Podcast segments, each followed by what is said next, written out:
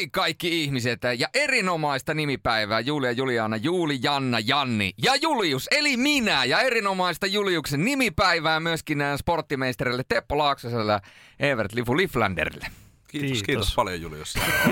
Onnea sinnekin puolelle pöytään. Kiitoksia. Koska on Juliuksen nimipäivä, niin sehän tarkoittaa sitä, että sporttimeisterit tärähtää uunista ulos. Niin kuin, niin kuin se on tapahtunut vuosikausia, vuosikymmeniä, vuosisatoja jopa, aina kun Juliuksen nimipäivät on, niin niin to, siis on ihan pakko toivottaa itselle hyvää nimipäivää, koska fakta on se, että kukaan ei nykypäivänä enää nimipäiviä muistele, paitsi minun rakas mummoni, joka kyllä muistaa aina nimipäivää, ehkä äiti, mutta nimipäivät on ehkä, voidaanko sanoa, että jopa aliarvostettua vai yliarvostettua? Mä sanoisin, että Ali, koska mulla on se, on se helvetin Tapani, joka varastaa aina huomioon. Niin kuin tiedätte, niin Tapanin päivä, mulla on Tapanin päivänä siis. Miksei, se, miksei Tepon päivä? Se, Sanokaa. Tepon antipatiat jokaista Tapania kohtaan. Onko myöskin kansaa? Mueskin kansaa, joo. Sehän Oho. tulee nimestä Stefanos, joka on joku tämmöinen suojelupyhimys. Eli se on periaatteessa molemmat on samasta nimestä vaan väännöksiä. Kyllä. Lempinimiä. Eli siis sä olet myöskin suojelupyhimys. Kyllä, kyllä. Onko sulla Julius Caesarista varmaan jostain sieltä? Ää, Juliushan lähtee sieltä kaukaa, kaukaa jostain Rooman ajoista liikkeelle, mutta tota, kyllä jokaiselle nimelle on se oma tarkoitus. Mutta Juliushan on sinällään kaunis nimi, koska tota, meikäläisen historiaan peilaten, koska se totta kai Julius, Julius Caesar tulee ensimmäisenä mieleen, Julius Keisari, ja siitä tulee myöskin tämmöinen, jollain tavalla myöskin Juliuksesta saattaa tulla vähän semmoinen italialainen potku myöskin omalta osaltaan. Ja kun muistetaan kuitenkin minun italialaiset sukujuureni, niin siinä on, se sopii. Mutta jos muistan oikein, niin äiti on joskus sanonut, että meikäläisen silloinen naapuri, kun ollaan ollut ihan pieni, näin pieni, kyllä tölkin kokoisena tuli niin, niin, niin, tota, niin, niin tota, ei pidä paikkansa. Taisi olla 4-5 kiloa, eli oli melkoinen mötykkä. Niin, niin tota, hän toivoo, että meikäläisen toiseksi nimeksi olisi tullut Amadeus, niin miettikää tänä päivänä Julius Amadeus. Ja sitten vielä, kun tämä nykyinen brändääminen on tärkeää, niin otan isäni sukunimen eli Busi, niin Julius Amadeus Busi. Siinä on, sillä mä menen oikeastaan nyt koko loppuelämäni. Mutta sporttimeistereissä puhutaan nimien lisäksi myöskin paljon urheilusta, niin pitäisikö me ottaa muutama ajankohtainen aihe? Tänään puhutaan myöskin urheilujournalismista todella mennään syvään päätyy sinne urheilujournalismissa, mutta muutamia tärkeitä uutisia. Ja tällä hetkellähän liikassa pelataan erittäin, erittäin kiivaita pudotuspelejä. Välierävaihe käynnissä ja kun me tätä nauhoitamme, niin tänään illalla pääsemme todistamaan Tapparan ja KK välistä ottelua ja sen sarjan kolmatta ottelua. Ja sitten tänään, kun tämä tulee julki, eli meille se on huomenna. Tämä on vähän niin kuin tämmöinen Inception, että tässä menee vähän eri aikajanoilla. Niin täytyy itsekin välillä laittaa hyrrä pyörimättä, tietää missä aikajanossa menee. Kyllä. Niin on sitten tuota, jatkuu tuo Ilveksen ja TPS välinen sarja. Täytyy sanoa, että Tappara on niin kuin pelottavin joukkue pitkään pitkään aikaan. Ja miksi?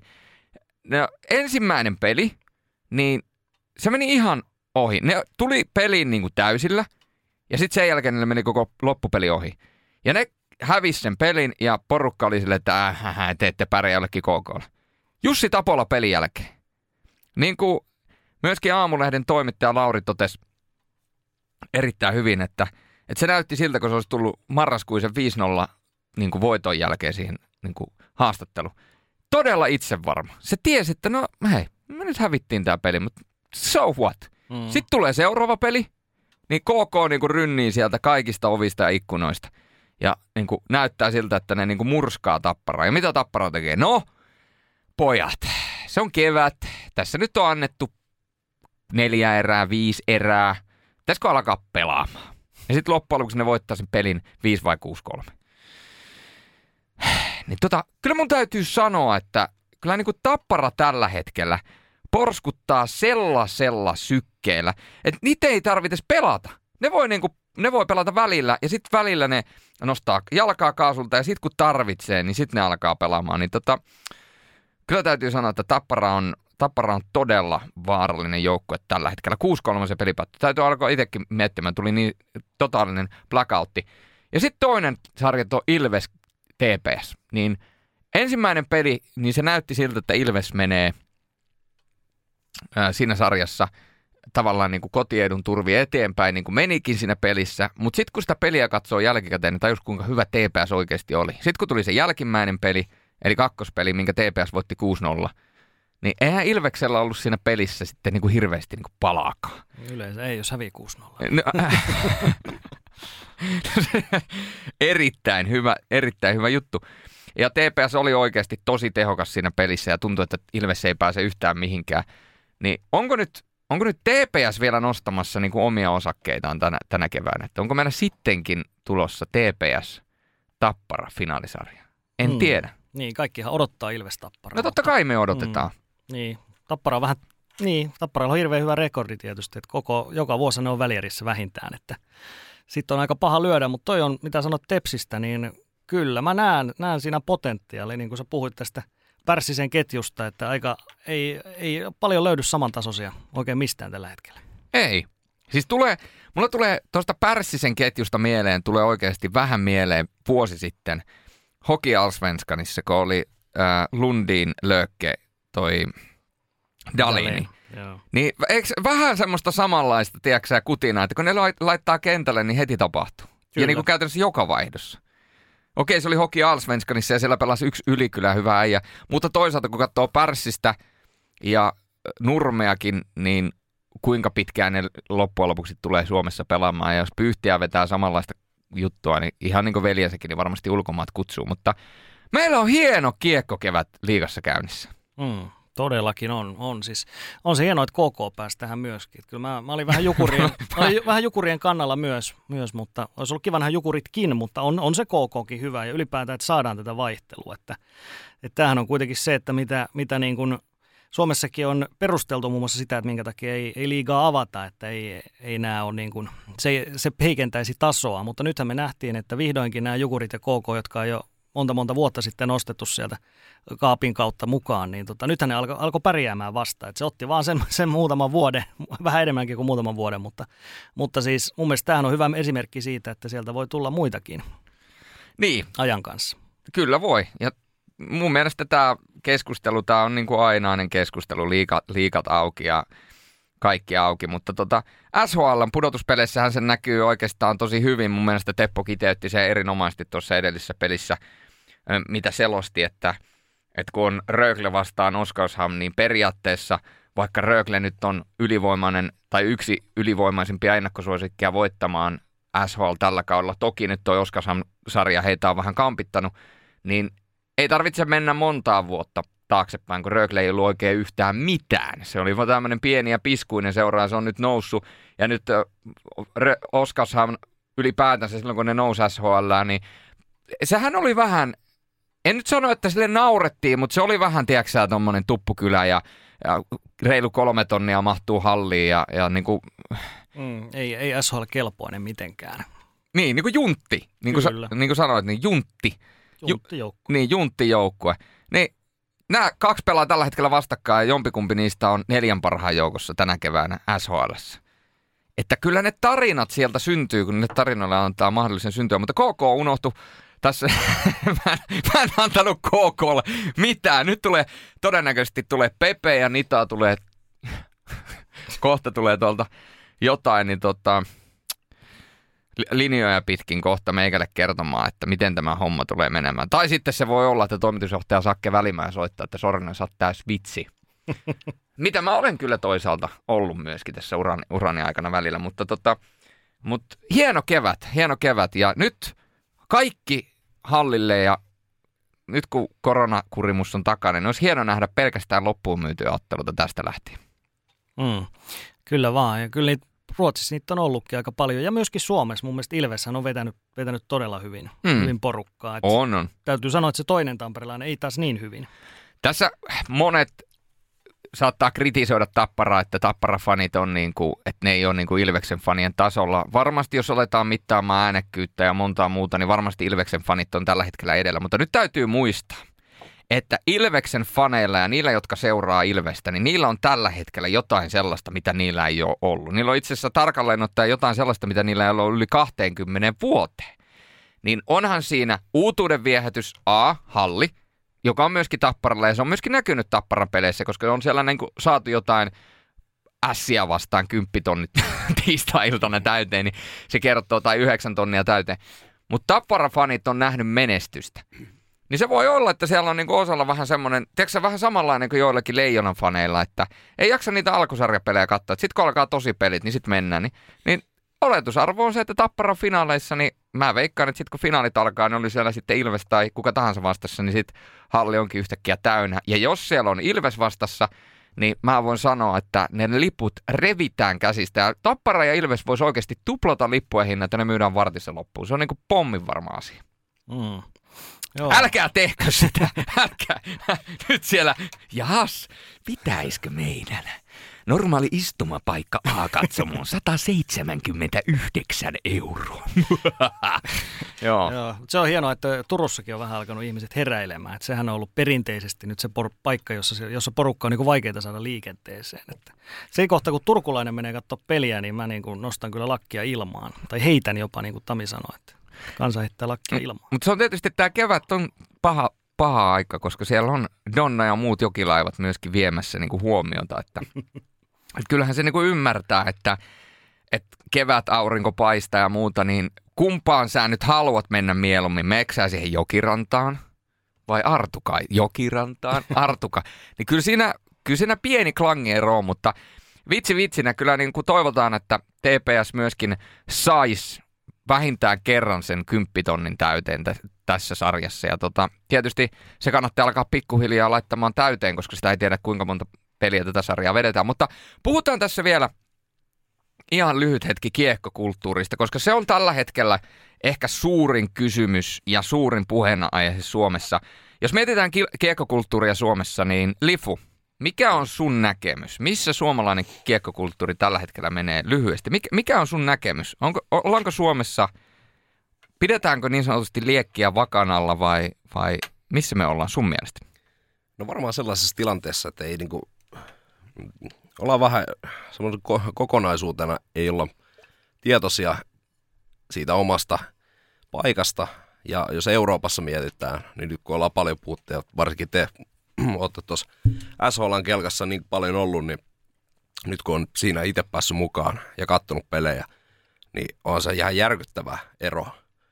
Ja kaikki TV-pelit, mitä nyt on liikasta tullut meikäläisen silmillä, niin ei se aina ole sellainen, no niin kuin, se, että ei eletä. Tässä vähän ennen kuin aloitettiin nauhoittamaan, puhuttiin siitä, että ö, johonkin biisiin, kun tehdään se oma, omantakeinen tota, mu- muokkaus vaikka nyt Ilveksellä sinne Thunderstruckiin saadaan se Ilves tai sitten johonkin muuhun, niin semmoista, että ei teennäisesti voidaan vähän auttaa mm. sitä niin kuin katsomokulttuurin, laajennan sen katsomoihin, enkä pelkkään jääkekulttuuri. Niin Lifu tarkoittaa sitä, että kun Ilveksen siihen biisiin, kun tulee se Thunder, niin siinä huudetaan Ilves, niin siihen biisiin on selkeästi upotettu se, joka soi kaiuttimesta, niin siinä biisissä jo itsessään kuuluu se, kun sieltä kuuluu se Ilves. Ja sehän on vain niin kuin tehty varmaan sen takia, että ihmisiä ohjeistetaan, että mitä tässä kuuluu nyt huuta. Mm. Kyllä. Niin, ja se on silleen pienenä siellä taustalla. Kyllä. Se ei ole mikään semmoinen, että Joo, ei se- kaikilta tärykalvot pois. Ei, se ei ole, niinku, se ei ole niinku playbackina, että se... Niin, niin sitten sama juttu, sanotaan vaikka ylivoiman pelistä, niin Suomessa katsomo, ö, fanikulttuuri on ollut aina hyvä. Mm. Ihan, ihan otetaan eteläpääty Jokerella Ilveksen osasto 5-1, oliko? 4-1. Neljä. Neljä, neljä, yksi, niin. Tämän verran, en ole Tampereella käynyt kolme vuotta sitten viimeksi, niin tota, mutta pahoittelut sinne. Ö, ja kaikki muut faniyhdistykset, mitä nyt ikinä Suomesta löytyy. Tepes-valtuusto. Valtuusto. Ja sitten on ihan oma faniyhdistys, joka on niinku ihan oma tämmöinen niinku megalomaaninen miljarditoimija, eli Petopodi.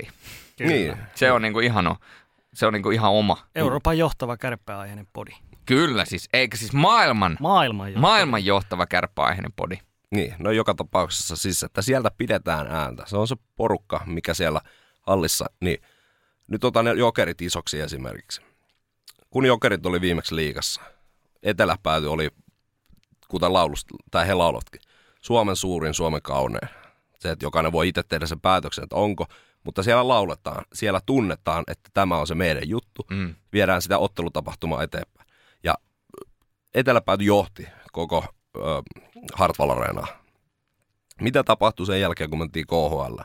markkinointikoneisto menee siihen, että jo ylivoimakin, niin se ei ole enää fanit, mitkä taputtavat rytmiä ylivoimalla, vaan kajareista tulee hirveä basari, joka pam, pam, pam, pam, että tähän tahtiin teidän kuuluu taputtaa. Ja sitten käy niin, että kun fanit chanttäävät omia laulujaan ja samaan aikaan tu, tu, paukutetaan jotain biisiä, missä on aivan eri tempo, niin ne sekoittuu. Kyllä. Fanikulttuuri ottaa osumaa. Ja sitten kun se ottaa tarpeeksi monta kertaa osumaa, niin sitten kun mietitään, no onko se mitään järkeä? No, Ei tietenkään. ja sitten se niin kuin, käytännössä siinä kohtaa seuraa fanit alkaa tappelemaan, että kuka siellä sitä tunnelmaa ja kulttuuria pitää yllä. Ja sitten mun mielestä pahin esimerkki, jonka otinkin teille jo tuossa esille. Kaikki tietää tämän kuuluisan Freddie Mercuryn EO, mm. EO ja niin edespäin. Niin se on ihan kiva juttu, mikä on siis kansainväliseltä jääkiekkoliitolta ja muilta tullut, että huudatetaan yleisöä. Mutta se pitää olla aitoa, että kun sieltä kerran laitetaan sieltä ämyreistä se EO, niin se toinen EO, se vastaus ei voi tulla ämyreistä. Kyllä, ja mä sanon sen verran, että se, se ideana on hyvä, mutta mun täytyy sanoa, että kun sitä on nyt MM-kisoissa käytetty, niin tota, sen kuulee muutaman kerran, niin se on ihan ok, mutta sitten kun sen kuulee joskus vetänyt se 15 peliä MM-kisoissa ja kuulet sen jo, jokaisessa pelissä kymmenen kertaa, niin jossain kohtaa tulee semmoinen fiilis, että ei, eikä löytyisi soittolistalta jotain muuta. Mutta mm. kun puhutaan kulttuurista, puhu, puhutaan ylipäätänsä siitä laulamisesta, puhutaan siitä chanttäämisestä. Äh, ollaan näitä, mennään Keski-Eurooppaan ja kuunnellaan jalkapallo kulttuuria, jalkapallofaneja, miten ne chanttailee Peppi Pitkätossusta ja kaikista muista tehdään sitten erilaisia chantteja ja lauluja. Se on mun mielestä, se on sitä hienoa, se on sitä karnevaalitunnelmaa. Se ei ole aina pelkästään sitä samaa. Siis me ollaan niin kuin Suomessa totuttu, että se on sitä yksinkertaista silleen, että, että Ilves, Ilves. Mm-hmm. Niin sanotaanko näin, että 60 matsia, kun vedät tota joka, joka niin kuin hallissa, että joukkue vaan vaihtuu, niin ei, et sä saa siitä enää niin kuin pitkässä juoksussa niin kuin mitään. Se on, se on hyvä, se on hyvä, se saa olla osa sitä ja pitääkin olla osa, mutta kun on se niin kuin, yksi rakkaus, yksi seura. Mikä, mikä se onkaan se, mitä niin kuin huudetaan tai lauletaan, niin se, se tuo sitä omaperäisyyttä.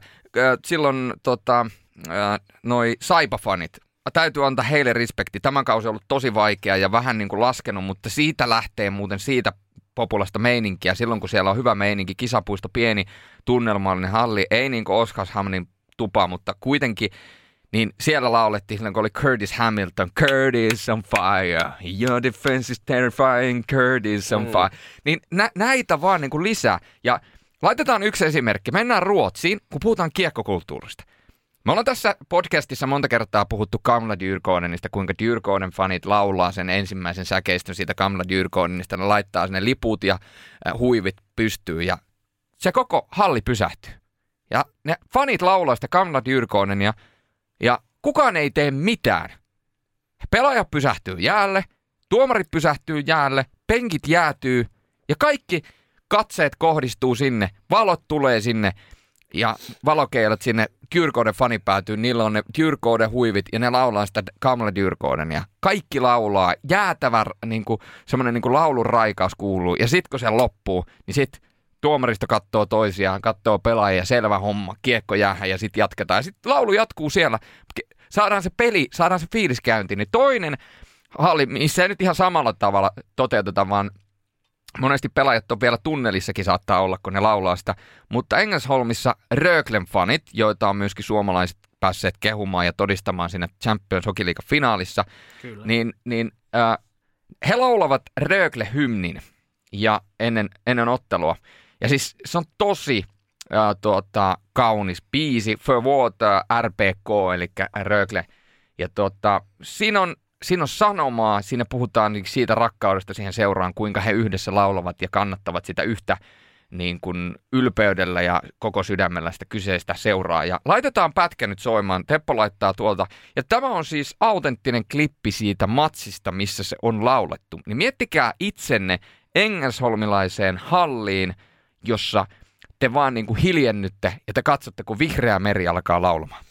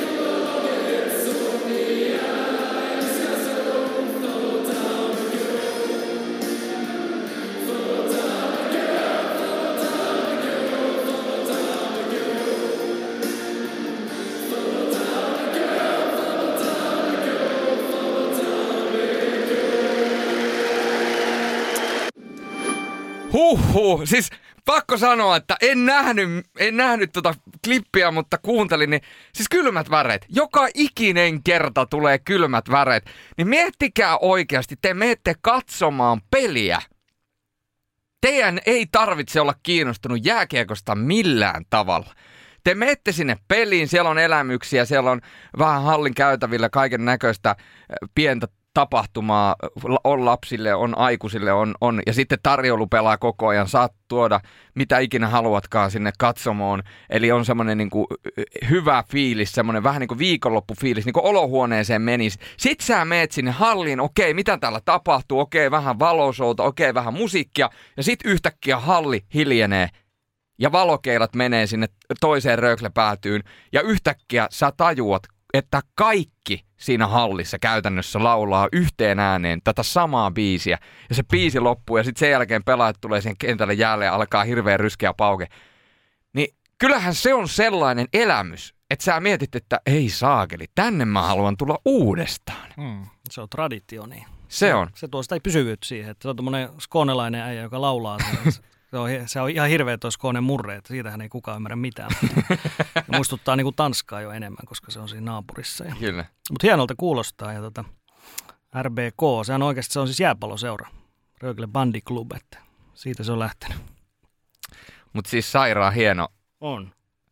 Kyllä Suomeenkin pitäisi vielä enemmän. Että onhan joillakin seuroilla jotakin tällaisia, niin kuin, mutta ei, ei ihan tällaisia seurahymnejä niin kuin tämä, tämä ja sitten tuo ja muita, niin ei Suomessa ei ihan tarpeeksi arvosteta näitä kuitenkaan. Ja kuitenkin niin kuin, ottelutapahtuma, mistä ollaan puhuttu, niin sehän koostuu monesta asiasta. Ei, ei tarvi olla mikään, se peli on se yksi keskiö, mutta kuten monet seurat tekee hyvin, toiset tekee vähän huonommin.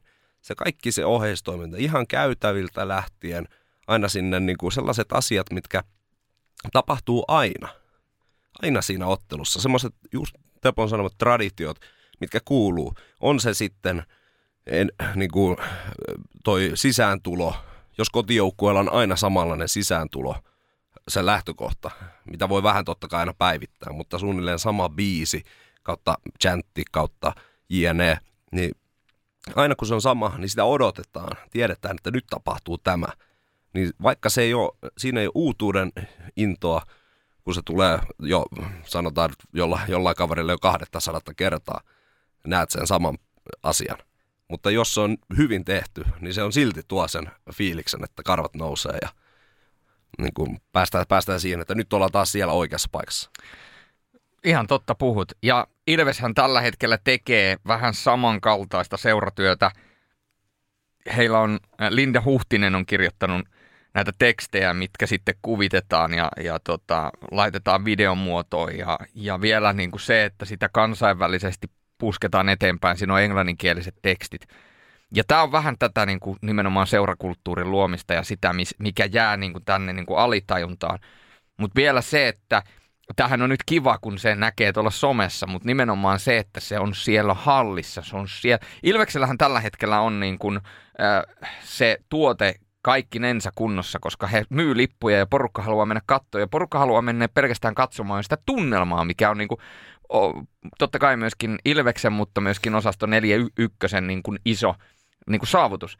Mutta se, että tällaisia asioita tarvitaan niin kuin enemmän Suomeen ja kyllä meillä Suomessa on kovaäänisiä faniporukoita. HPK-fanit osaa olla silloin tällöin erittäin kovaäänisiä. Kouvolassa, siellähän on välillä eläimellistä meininkiä, tiedän, koska olen ollut siellä pari, pari kautta niin kuin hovisselostajana, niin siellä osataan parhaimmillaan olla tosi äänekkäitä, mutta se tarvitsee niin lisää ja niin kuin, Tapparalla käy hyvin väkeä ajoittaa, mutta jos mietitään, että 12 500 tai 10 tonni saa Tappara-fanit, faneja niin kuin halli täyteen, niin mä odotan, että siitä määrästä ihmisiä lähtee enemmän ääntä. Se ei auta, että sinne laitetaan 10 000 ihmistä ja kaikki vähän on silleen tälleen, vaan se vaatii sitä niin kuin rohkeutta, uskallusta. Ja, ja, ja mun mielestä se lähtee ennen kaikkea siitä fanipäädystä. Ne fanit, kuinka hyvin ne laulaa, minkälaisia lauluja ne laulaa, miten ne laulaa, niin se on sitten ajan kanssa. Suomalainen mielenmaisema ei välttämättä tartu niihin niin helposti kuin ruotsalainen, mutta esimerkiksi, mutta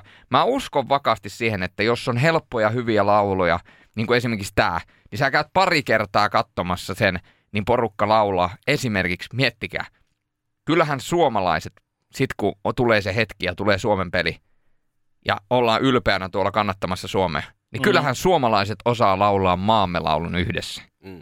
Senhän, sehän me osata. Totta kai se on eri, se on meidän kansallistunne, se on suomitunne, mutta kyllä niin kuin seurauskollisuuteen ja seuraan pystyy jo- jollain tavalla sitä liittämään. Siinä on mun mielestä niin kuin monella suuri haaste. Ja tota, ai vitsi, mulla on niin kuin edelleen kylmät väreet tuosta Rögle-hymnistä. Ja tota, onneksi nähdään ainakin vielä yksi peli tuota, Kateena, Kateena Areenalla, niin tota, päästään todistamaan vielä kertaalleen ainakin tällä kaudella tuo. Ja eiköhän nyt Rögle sitten Oskarshamnin haaveet upota. Mm, tiistai-iltana, eli tänään, kun jakso ilmestyy, niin kello 20. Rögle. Kyllä Game 7 on aina Game 7. Kyllä.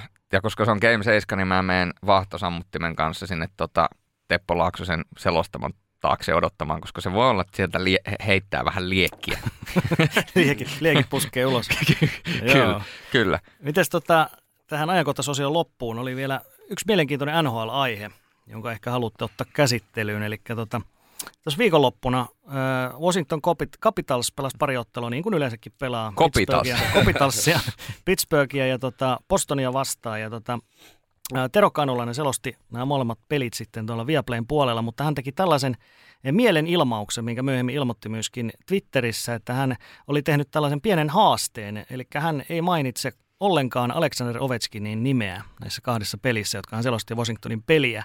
Ja tästä tietysti kaikki tietää, että minkä takia johtuu siitä, että Ovechkin ei ole ottanut mitään tällaista julkista pesäeroa edelleenkään Putinin, vaan hänellä on edelleenkin, sieltä löytyy se Putin kuva Instagramista ja niin poispäin, eikä ole, eikä ole kritisoinut sotaa ja muuta, niin tota, ei, ei siinä mitään. Tero tosiaan selosti kaksi peliä niin, että hän ei sanonut ollenkaan Ovechkinin nimeä. Ja tuossa jälkimmäisessä Ovechkin teki myöskin pari maalia, niin, niin Tero sitten vaan kiersi ne, kiersi ne sillä tavalla, että hän sanoi ekana, että tuttu mies kihauttaa kiekon etukulmasta sisään. Ja sitten toinen maali oli, oli että se oli maali numero 45 tälle harmaan parralle. Eli hänen ei tarvinnut sanoa kyseisen henkilön nimeä ollenkaan. Niin ensinnäkin, mitä mieltä Teron tota, hommasta ja onnistuisiko teiltä, teiltä että jätätte jonkun pelaajan kokonaan mainitsematta? No sanotaan näin, että hankalahan se olisi, jos otetaan ensin kiinni, että onnistuisiko se, että hankala se on ja se vaatii kyllä aikamoista kieliakrobatiaa, että sen pystyy toteuttamaan, mutta sanon ihan ilman, tämä saattaa kuulostaa hyvin ylimieliseltä, kun mä näin sanon, mutta mä väitän, että onnistuisi multa loppujen lopuksi sitten kuitenkin helposti, koska, tota,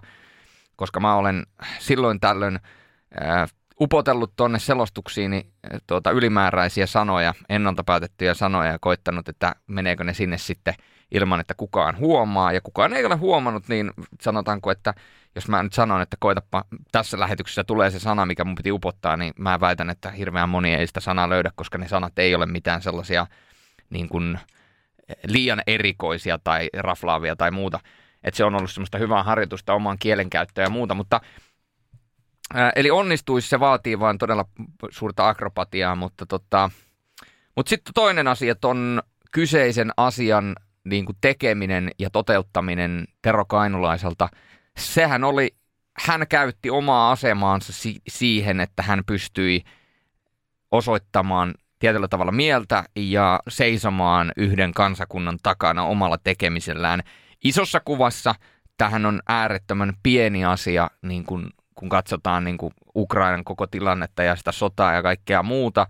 Mutta niinhän se sanotaan, että pienistä puroista koostuu joet ja joethan laskevat yleensä aina mereen, niin, niin tota, se, on niin kuin, se oli Tero Kainulaiselta äärimmäisen hieno, empaattinen ja semmoinen niin joviaali teko Ukrainan kansaa kohtaan, mutta ennen kaikkea niin kuin maailman rauhan puolesta puhumisen kannalta. Ja ja, ja ennen kaikkea se, että kun tehdään jotain tollasta meidän ammatissa, niin siinä on aina riski, että sä meet mauttomuuden puolelle. Niin mun mielestä tässä, mitä Tero Kainulainen teki, niin hienointa on se, että kuten arvata saattaa, että kun kyseinen herra johonkin asiaan ryhtyy, niin se tapahtuu äärimmäisellä tyylikkyydellä.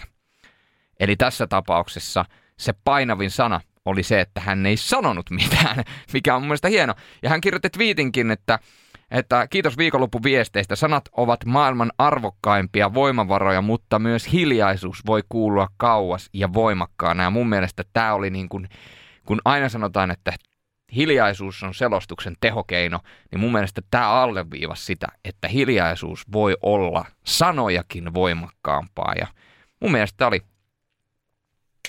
aplodien arvoinen suoritus Tero Kainulaiselta. Kyllä, ja nimenomaan tuo, että siis hän olisi voinut myöskin suorastaan niin kuin valita sellaisen, että Ovechkinia niin kuin arvosteltaisiin ja haukuttaisiin tavallaan koko ajan.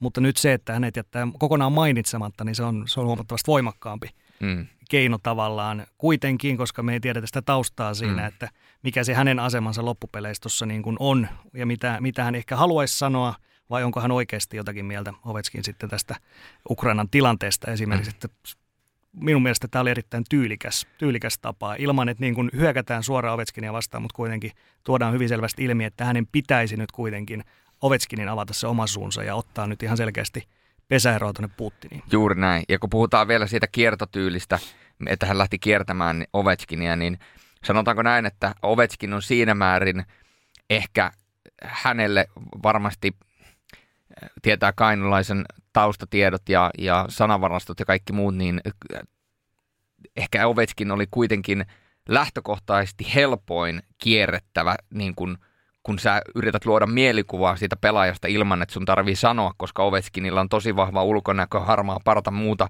mihin se voi ottaa kiinni. Ää, numero kasi, koska se on niin symbolin, siihen on helppo ottaa kiinni. Ää, kapitaano, kapteeni, siihen pystyy ottaa kiinni. Että tavallaan niin kuin, et, te, te, Tero, Teron niin kuin sanavarastolla, niin tuossa oli, mä veikkaan, että vaikka se vaati häneltä taitoa, niin mä veikkaan, että oli kuitenkin hänelle suhteellisen loppujen lopuksi hänen taidolleen niin kuin vaivaton tapa etsiä niitä kiertoreittejä, koska oli, että jos olisit ottanut jonkun neloskentän äijä, vaikka se koskisikin koko ajan kiekkoon, jos se on, tiedätkö perus siloposkinen jääkiekkoilija ja perusrakenteinen ja siinä ei ole niin kuin mitään sellaista niin kuin kosketuspintaa ja numerokin on joku 57, miksi 57 kuulostaa niin rumalta numerota. No en tiedä, anteeksi mm-hmm. Moitsikille vaan, mutta tota, ja kaikille 57, mutta, mutta siis tota, se oli ehkä, se oli niin kuin mikä mulla tuossa heräs myöskin ajatuksena. No mun mielestä se, just kun kaikki mitä te puhutte, niin allekirjoitan kyllä, niin Ovechkin, niin nyt jos pidetään se, että mitä Ovechkin on saavuttanut jääkiekkoilijana. Mm. Hän on yksi modernin ajan kovimpia maalintekijöitä ja niin edelleen. Hän on tunnistettava hahmo kentällä, juuri Kyllä. tuo äskeinen puheenvuoro Juliukselta. Niin mun mielestä tämä oli ö, hienosti tehty, että kunnioitettiin kuitenkin samalla, kun tehtiin tällainen hiljainen kannanotto, niin kunnioitettiin myös samalla ö, niitä katselijoita, niin kuin tuolla, ketkä noita pelejä katsoo. Mm. Eli kuitenkin nämä harmaa parta, kasi, nämä, eli ei jätetty ö, informaatiota selostuksesta pois, että esimerkiksi se YV-maali, niin kun tulee laukaus, se menee sinne, niin ei, Tero ei laittanut suuta suppuun, että mm, en sano nyt, en sano mitään, Kyllä. vaan kiertoilmaukset, jotta se ö, satunnaiskatsoja vaikka, kuka katsoo sitä peliä, saa sen informaatio, että okei, nyt tuli kapteenille tämä mones, näin mones maali. Mm jotta, jotta silloin hän kunnioittaa samalla työnantajansa, niitä kuulijoita ja kaikkea muuta, mutta samalla hoitaa kunniolla sitten tällaisen mielenilmauksen. Kyllä, ja se, että hän just että hän kertoo, että kuka sen tekee, vaikka hän ei sitä kerrokaan. Ja just niin. se, että Ovetskin on kuitenkin sen että lähestulkoon jokainen, joka NHL seuraa ja katsoo pelejä, niin kyllä mä väitän, että 99 prosenttia niistä, jotka katsoo NHL-pelejä maksukanavalta, niin tietää, kuka on Alexander Ovechkin. Mm. Että niin kuin, että jos se olisi ollut joku neloskentän laituri, niin sit se sit ei välttämättä olisi tiennyt, koska mm. edes kaikki, jotka seuraa NHL, niin ei osaa nimetä jokaista neloskentän laituria, koska nekin vaihtuu niin paljon. Mutta hieno, hieno kaiken kaikkiaan. Kyllä nostetaan Tero Kainolaiselle hattua ensi kerran, kun Teroa näen, niin lupaan häntä kyllä tästä asiasta. Jos se nyt kiittää, niin kumartaa kuitenkin sen suhteen, että hienosti tehty. Hieno mies. Hieno mies. Hieno mies, kyllä. Hieno mies. Käynyt myöskin meillä muutamia kertoja vieraana. Ja on Joo. kyllä niin kuin urheilu selostaja, mutta ennen kaikkea urheilutoimittaja henkeä ja veret. On tämmöinen niin kuin, häntä, häntä voi sanoa journalistiksi. Todellakin voi. Kyllä. Todellakin voi. Ja tähän oli se jatkokysymys oli sitten se, että mites, jos teille omalle kohdalle osuus saa nyt olla ihan mikä tahansa laji tai sarja tai muu, niin kuka, kuka on semmoinen pelaaja, jonka nimeä olisi vaikein jättää sieltä mainitsematta? Kuka on semmoinen niin kuin dominoivassa roolissa, hyvin näkyvässä roolissa oleva pelaaja ja sitten pitäisi vaan koko ajan keksiä hänelle niin kuin kiertoilmaisu, niin mikä olisi vaikein? No mä sanon, että se olisi sellainen pelaaja, joka on todella pienessä roolissa normaalisti, mutta on siinä pelissä tosi isossa roolissa, mistä on tosi vaikea ottaa yhtään mitään kiinni, jossa, jolla ei ole mitään niin kuin tunnistettavaa ulkonäöllistä tai varusteellista asiaa, mistä, mistä saisi niin kuin napattua kiinni. Et niin kuin helposti lähtee ajattelemaan, että hei, että, että tota, joku Juuso Pärssinen, kun se on koko ajan kiekossa, tai, tai, tai, tai tota, Mikael Pyyhtiä, joka on koko ajan kiekossa, tai, tai Marko Anttila. Marko Anttila, tai no se ei nyt koko ajan ole kiekossa, mutta kuitenkin Ei, mutta näkyy ne, kyllä. näkyy, ja sitten tuota, toi, toi, toi, vaikka Emeli Suomi. Mutta kun näissä tulee just se ongelma, että kun mä alan miettiä, että, mik, että olisiko se vaikeata, niin mä alan miettiä, että joku Emeli Suomi, niin eihän se niin kuin, mä voin sanoa, että s- säksiläinen taistelija tai, tai Ilka Pitano tai, tai niin kuin justiinsa, että niin kuin IPA numero, Ilveksen numero 10 tai, tai Ilveksen sielupelaaja tai, tai se, se niin kuin miljoona asiaa, mistä voi ostaa. Sitten niin kuin Pärssinen, Pärssistä voisi sanoa, että niin kuin jääkiekko-legendan poika tai, tai niin kuin tämän kentän suurin monsteri. Ja, no okei, se viittaisi ehkä enemmän Virtaseen, mutta se on kuitenkin pelannut monsterivaihtoja. Tai Pyyhtiä voisi sanoa, että, että nykyisen, nykyisen nuoren huippujalkapalloilijan veli tai jotain muuta. Niin, niin jos, ei, kun, jos sulla on joku, mihin sä pystyt kiinnittämään sen, niin se ei ole sitten niin vaikeaa. Mutta sitten kun otetaan oikeasti joku neloskentän äijä, joka ei hirveästi pelaa, niin sitten mulla tulisi se ongelma. Että se olisi joku sellainen, mistä sä et saa niin kuin, mihin, mihin sä niin kuin vertaat sitä, että sä, se ihminen tunnistaa, kenestä on kyse. Mm. Se on se ongelma. Ja näissä pelaajissa, koska kaikki tietää ne lähtökohtaisesti, niin se ei ole vaikeaa. Mutta se olisi vaikeaa, jos ihmiset ei tuntisi niitä. Et se olisi niin kuin ehkä se suurin haaste. Eli se onkin niin, että mitä, mitä tuntemattomampi pelaaja, niin se vaikeuttaa sitä. Eli Ovetskin on tavallaan helppo, koska hänellä oli just näitä ulkoisia piirteitä ja saavutuksia ja kaikkea muuta. Niin, kyllä. Et sinällään se on vaikeeta, koska sä joudut keksimään niitä asioita enemmän, koska se koskee kiekkoon niin usein. Mutta jos mä mietin, mikä olisi se kaikista vaikein, niin olisi tietysti sellainen, joka on tuntematon, mutta se siinä pelissä nimenomaan on koko ajan siinä kiekossa koska niitäkin hetkiä ja tilanteita tulee. Totta kai, jos se on joku, joka pelaa kolme minuuttia illassa ja koskee kaksi kertaa kiekkoa, niin totta kai se on helppo, kun sun ei tarvi välttämättä sanoa sen nimeä kertaakaan, eikä edes, niin kuin, eikä edes kiertää sitä, koska sä voit vaan unohtaa ja sä et sano, että niin kuin sport heittää kiekon päätyy ja sitten sieltä kuka sen hakee sen kiekon, niin sitten vasta selostaa sen. Niin sehän olisi totta kai niin kuin helpoin, mutta, mutta sait vastauksen. Kyllä. Lifu. Mikä, mikä olisi joku urheilija, mikä olisi vaikea jättää sanomatta? No ensimmäisen tuli ihan suoraan mieleen Brad Marchand. Mutta sitten kun mä keksin, että siitähän on se viisikirjaaminen lempinimi keksitty, minkä voisi aina heittää siihen, siihen niin sitten sekin meni. Sitten tuli Patrick Kane, oli semmoinen, että niin kuin aina kun näkee, niin se on häti Patty Kane ja niin edespäin. Mutta jos nyt niin kuin joku nyt noin nel, neloskentätyyppejä, niin mikä on ollut tässä viimeisen parin vuoden aikana parinkin kertaa otsikoissa, Mikael Hakkarainen NHLstä. niin, eli oli Chicagoon, kaikki ihmetteli, että mikä homma. Ö, treidattiin tota, Vegasiin, kaikki oli taas, että mikä siinä suomalainen tämä on, kun ei kukaan tiedä. Ja sitten kun kävin miettimään, että ei mitään. Että siis tiedän, minkä näköinen on, tai miltä, miltä Mikael Hakkarainen näyttää. Mutta jos nyt pitäisi mennä, niin kuin Suomessa on se sitten mestistä tai liigaa, että tulisi liigaa vaikka kakkoskenttään johonkin seuraa ja pitäisi, pitäisi niin kuin se selostaa.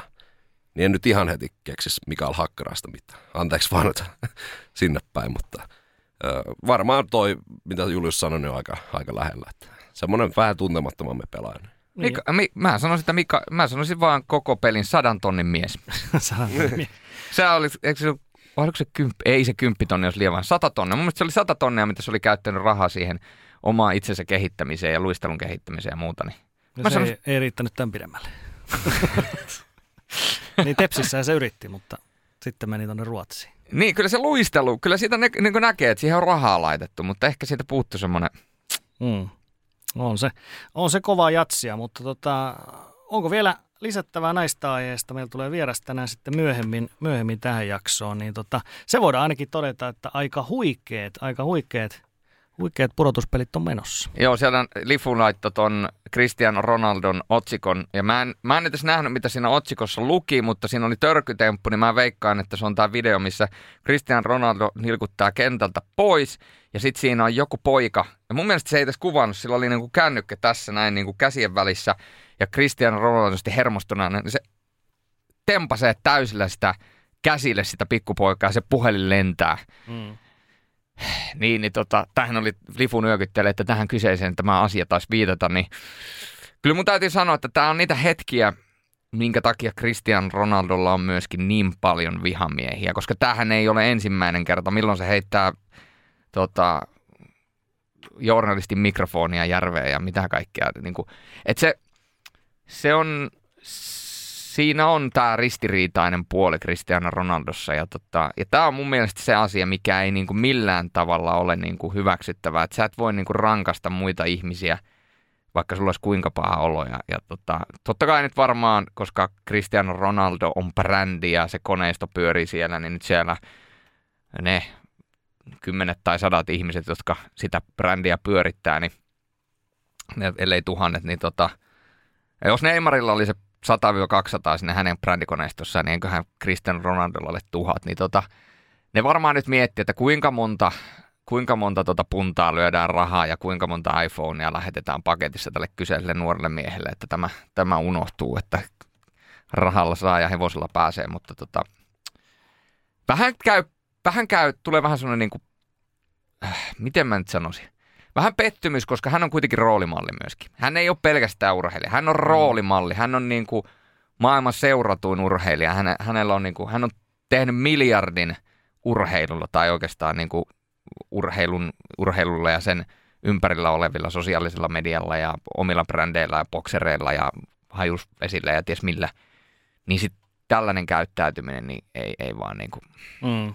Niin sepä se, että sä oot roolimalli, että, ei, että sä voit tehdä tolleen. Ei, ei missään nimessä. Sitten tullaan myös siihen, että loppupeleissä on kuitenkin vain urheilua, että sulla on joku peli mennyt huonosti tälleen, niin miettikää nyt, jos on joku tämmöinen oikea tilanne, sanotaan vaikka hallitusneuvottelu, niin tuleeko Sanna Marin siellä ja, siellä ja vittuilee toimittajille, heittelee niiden puhelimia, niin mitäs sitten?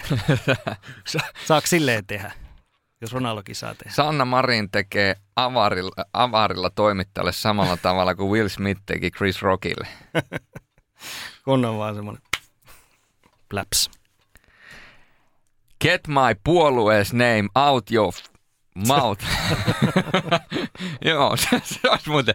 Mutta sillä saisi muuten, sillä sais muuten klikkejä. Joo, sais. Olisi sais muuten, olis muuten sen jälkeen jokaisen uutis, uutissivuston etusivulla ihan niin kuin jokaista, mutta tota. Joo. Onneksi meillä on kuitenkin sen verran fiksut päättäjät, että he osaavat käyttäytyä. No sentäs, tähän asti vielä. Se oli muuten hieno se tota, hänen vastauksensa Ano Turtiaisen. Joo, hyvä. Pisti, pisti Ano, Ano niin sanotusti tota, hyllylle. Joo, se oli, se oli kyllä mun mielestä niin kuin, su, su, no, suhteellisen erikoinen kysymys tähän kyseisen maailman aikaan, mutta no, nämä on näitä.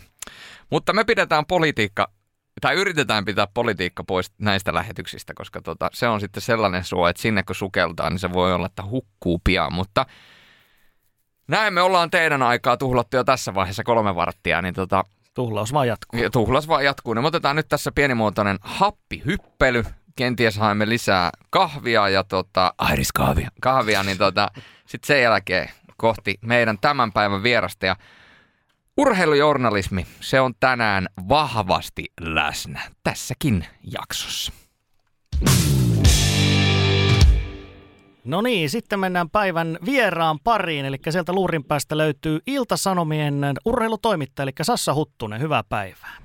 Hyvää päivää. Uh, kiireistä päivää ilmeisesti on sullakin ollut, niin kuin, niin kuin se tässä playoff-aikaan tuppaa olemaan urheilutoimittajalla. Joo, kyllä se näin on. Tämä maanantai pariskin oikein tämmöisiä hektisiä päiviä, kun pitää suunnitella vähän tulevan tai alkavan viikon kuvioita, niin ihan hyvä kierrettä riittää ja mukavaa. Se on hyvä, että töitä riittää. No tota, me ollaan tässä ohjelmassa puhuttu aika paljon aiemminkin urheiluselostajien kanssa ehkä enimmäkseen, mutta hyvä nyt otetaan vähän myöskin sinun duunia, duunia tässä esille. Eli tota, sä oot Iltasanomissa tosiaan vaikutat ja se tarkoittaa, että teet juttua sitten Iltasanomien nettiin ja sitten tuohon painettuun lehteen, eikä se näin mene. Juuri näin. Oliko tota, toimittajan tai urheilutoimittajan duuni, niin oliko se lapsena jo semmoinen tai nuorena semmoinen, mikä sua kiinnosti? No joo, oikeastaan oli, että varmaan joskus kolmannella tai neljännellä luokalla jotenkin tuli semmoinen ajatus, että urheilutoimittajan työ voisi olla mielenkiintoista, että siihen aikaan, kun me tuli seurattua niin kuin, jääkiekkoa ja futista ja korista ja formulaa ja mäkihyppyä ja kaikki, mitä telkkarista tulikaan, niin jotenkin se valkoisi jotenkin kiehtomaan se, se maailma. Mm. Ilmeisesti jatkoaika.com oli sitten semmoinen, ainakin siinä alkupäässä, mihin, mihin myöskin, myöskin lähit mukaan. Ja se oli, millainen alusta se oli silloin nuorelle aloittelevalle toimittajalle? Mitä mieltä saat nykyisestä jatkoasta? Millainen asema silloin tässä suomalaisen jääkiekkojournalismin kentässä? Ota, siis ihan alkuun mä tein tota Espoo, edesmenneen Espo, Espoon Bluesin nettisivuille tein tota otteluraportteja ja sitten tosiaan 2006, kun täytin 18, niin pääsin tosiaan jatkoaikaan hommiin ja se on nyt näin niin jälkeenpäin jännä miettiä, että jatkojas varsinkin siihen aikaan oli tosi, tosi kovia niin tekijöitä. Juha Hiitelää ja Jani Mesikännentä, Jarmo Korhosta, Mikael Hoittola, tämmöisiä niin nimiä, jotka nykyään on tämmöisiä tunnustettuja ammattitekijöitä, niin aika hyvään oppiin niin pääsi silloin siihen nuorena tyyppinä. Tuli just nämä niin edellä mainitut kaverit, niin kuin, tosi paljon niin jeesas ja neuvoja.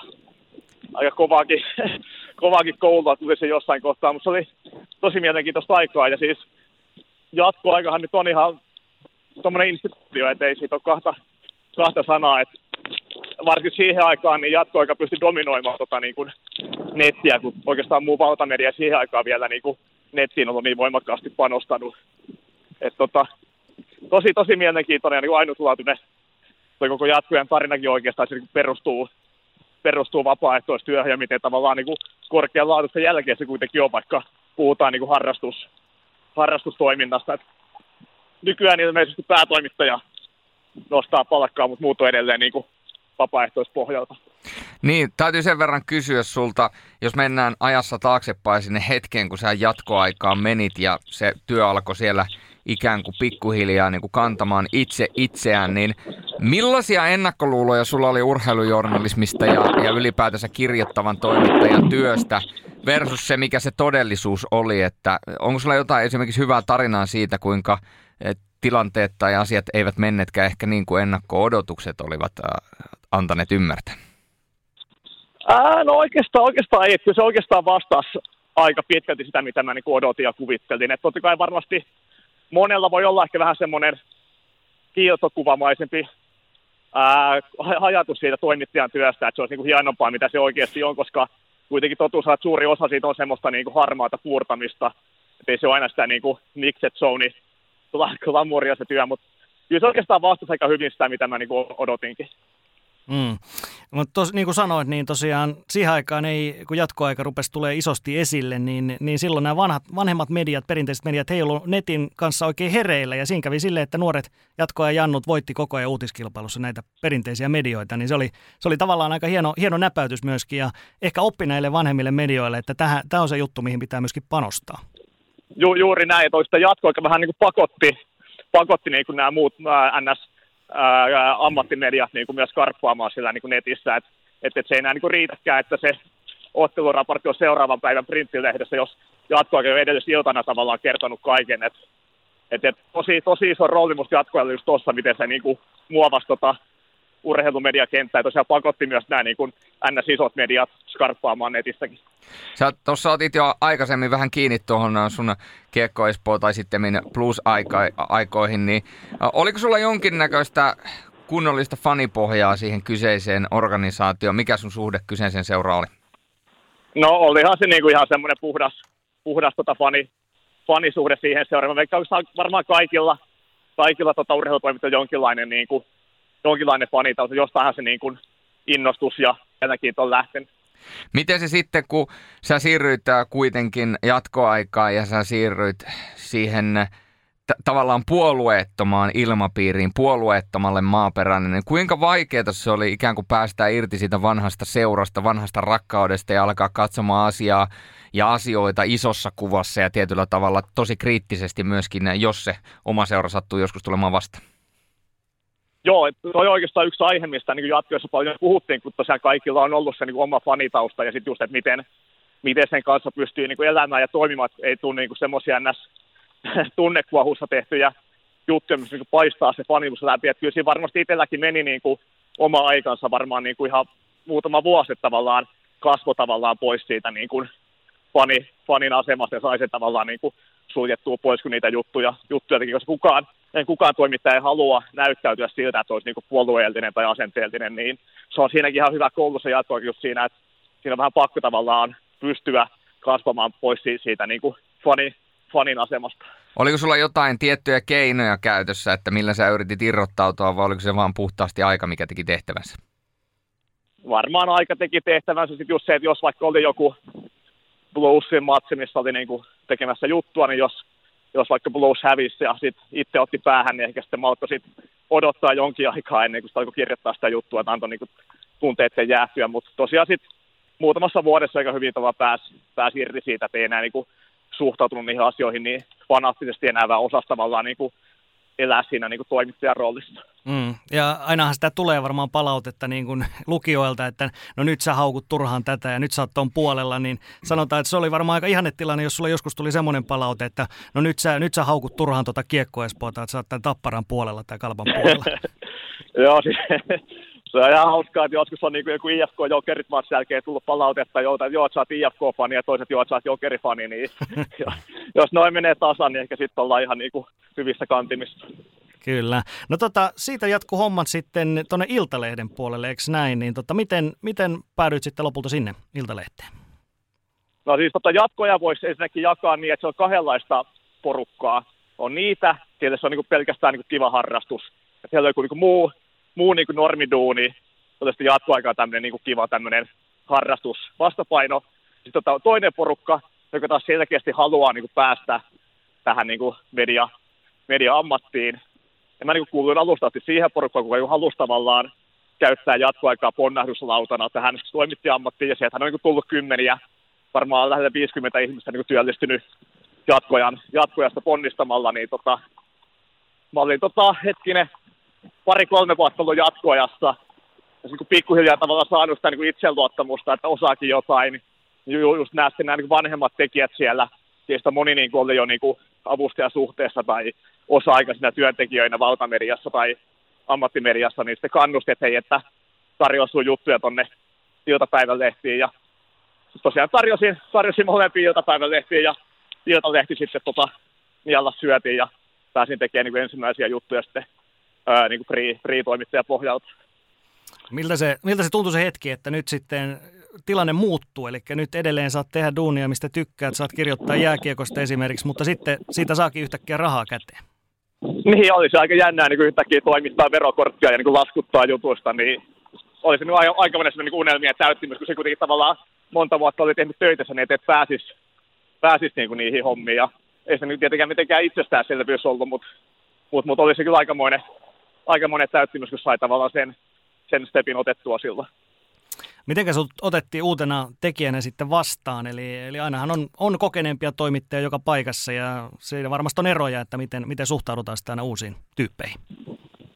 Iltalehdessä oli tosi hyvä vastaanotto, että ei siinä mitään. Et enemmän se on niin jatkoaika aikoina ehkä koki sitä, että jos jatkuja toimittajana meni, meni jonnekin peliin, niin ehkä vanhemmat vanhan liiton toimittajat katsoivat vähän niin kuin nenävarttaan pitkin, että ei noin ole niin oikeita oikeita toimittajia. Mä muistan, tota, taisi olla 2011, kun jatkoaika öö, otettiin tuolla urheilukalossa ehdolle urheilujournalismin kategoriassa yhdeksi voittajaehdokkaaksi. Mä muistan silloin, kun samana päivänä satuin olemaan tuolla tota, IFK kotipelissä jatkojan keikalla.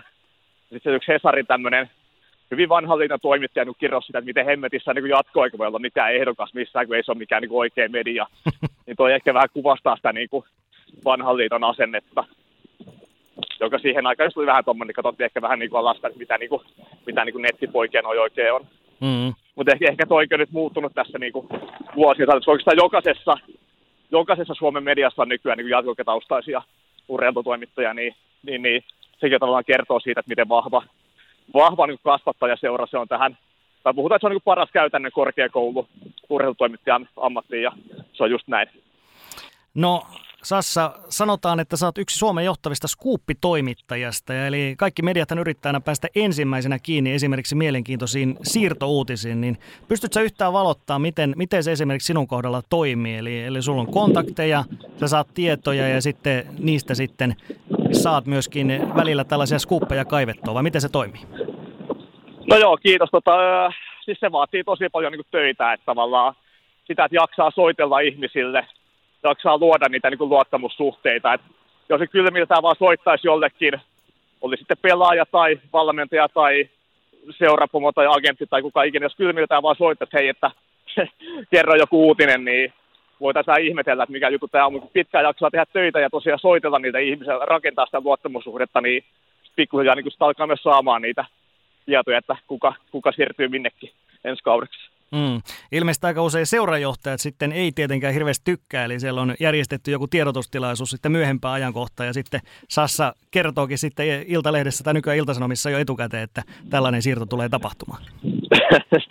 niin, joskus tulee niin vähän kritiikkiä, että olisi niin spoilaamista, mutta toi, toi toimittajan tehtävä ei ole pantata tietoa, vaan julkaista sitä.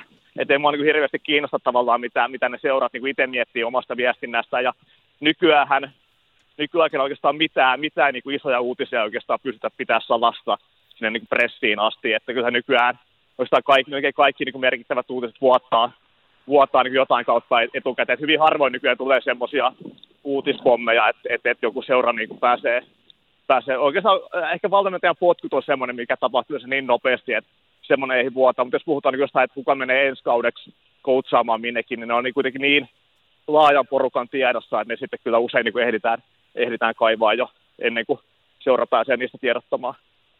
No, mitäs ylipäätään iltapäivälehdissä työskentelystä, niin tota, ihmisten yleinen mielikuva, että isossa roolissa on just tämä, että pitäisi saada niitä omia, omia skuuppeja, omia, omia mielenkiintoisia juttuja. Toisaalta sitten taas semmoisia räväköitä juttuja, näyttäviä otsikoita ja saadaan paremmin lehtiä kaupaksi, saadaan paremmin klikkejä. Niin miten, miten sä näet käytännössä, millaista on toi iltapäivälehdistössä työskentely?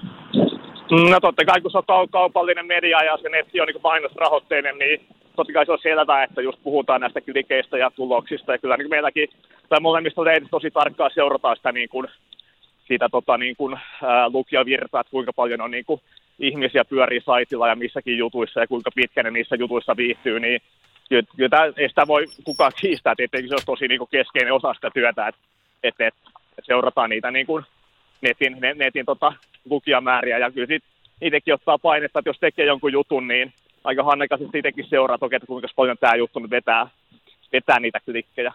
Mm. Ja sehän, sehän ei, tietysti, nehän ei tavallaan sulje pois toisiaan, että juttu voi olla niin kuin äärimmäisen hyvä ja mielenkiintoinen ja se voi silti kiinnostaa myöskin, myöskin kansaa, että, että nehän ei tavallaan no, se mitenkään se on, se on se jättipotti, niin. Kyllä. Tota... Se olisi se ide, ideaalitilanne just, että olisi, olisi sekä laadukas juttu, mikä myös sitten vetäisi niitä, niitä lukijoita. Juuri näin. Tota, tällä hetkellä sä oot siis Iltasanomien hommissa, niin millaisia, millaisia hommia tällä hetkellä siihen kuuluu, millaisia työpäiviä, voiko, onko yhtään työpäivät samanlaisia, vaihteleeko hirveästi? Ja millaista, millaista tällä hetkellä vaikka sun arki on tuolla Iltasanomien kanssa? No tällä hetkellä arki on tiukasti kiinni näissä SM pudotuspeleissä, oikeastaan joka, joka nyt, nyt maanantaina katsotaan just, että alkava viikko, että mitä pelejä on ja miten, miten eri sarjat on edennyt. Ja reagoitaan niiden mukaan sitten, että mitä, mitä lähdetään tekemään ja mihin mennään. Ja itsellä silleen suht vapaa rooli tosiaan on se mahis, mahis niin reagoida ja lähteä niin tuosta vaan vaikka Kouvolaan tai Tampereelle tai minne vaan. Ja hyvin ollaan niin räätälöity munkin, munkin rooli tuohon. Niin, ja sekin on lisää, mutta pitää paikasta, ei, ei, ei ole niin samanlaisia päiviä. Että et, et aina, aina, aina, voi sattua ihan mitä vaan ja tulla vaikka uutispommi, mikä sitten muuttaa tavallaan koko sen niin kuin päivän tai jopa viikon, viikon tota, agenda, mutta sekin tässä tosi niin kuin kiehtovaa, kun ei ikinä tiedä, mitä tapahtuu, koska ainakaan itse varmaan niin kuin sopeutuisi semmoiseen NS 9-5 normiduuniin, että se olisi kiehtovaa se, että, että tosiaan mitä, mitä tahansa voi tapahtua, ja se on yksi parhaita puolia tässä työssä. Mm. Sä oot puhunut myöskin tästä työssä jaksamisesta. Tuntuu, että toimittajan kohdalla ne vaatimukset, nehän tavallaan koko ajan nousee, eli tämä on tämmöinen työ, joka seuraa tavallaan koko ajan helposti vapaa-ajalla. Sitten pitäisi koko ajan tehdä myöskin tavallaan sen ihan perusduunin lisäksi esimerkiksi sosiaalista mediaa ja paljon muuta, niin miten sä esimerkiksi pystyt välttämään sen, että et kuormitu liikaa? Toi on, toi on erittäin hyvä kysymys ja erittäin tärkeä kysymys, mistä mekin, mekin paljon puhutaan työssä, koska niin kuin esimerkiksi niin burnout-tapauksia esiintyy aika paljon tässä, tässä ammatissa. Ja se on just se tavalla, että se kuorma kasvaa koko ajan, se tahti, tahti kiristyy koko ajan. Et jos miettii, että parikymmentä vuotta sitten kun tehtiin niin printtiä, niin deadline oli joskus puolten yön aikana, nykyään deadline on koko ajan netissä. Koko ajan pitää niin jutun olla saman tien julki, niin no, se niin iso, iso tota, haaste itse kullekin, että miten sitten käsittelee sitä, sitä niin kuin stressiä ja jaksamista ja just se tavalla, että itsekin on niin kuin suht kunnianhimoinen tekijä ja, ja, ja jos esimerkiksi niitä skuuppeja haluaa, niin, niin, niin sitten ei riitä, että työajalla vaan on aktiivinen, vaan pitää olla koko ajan aktiivinen ja tarttuu hetkeä, kun saa jonkun vinkin tai oivaltaa jotain. Että, et, toi, toi on hyvä, hyvä kysymys, että tuo jaksaminen, niin joskus se, joskus se onnistuu paremmin ja joskus huonommin, mutta tavallaan tässä vaan itsekin ehkä löytää se kultainen keskitie siihen, koska etenkin noista vanhemmista kollegoista huomaa, että monella just se, kun on tottunut ehkä aikoinaan siihen hitaampaan tempoon, niin yhtäkkiä kun mennäänkin tuhatta ja sataa tuolla netissä ja somessa, niin on siinä aika paljon tavallaan sitten niin kuin sopeutumista siihen, että pärjää siinä rytmissä ylipäätään.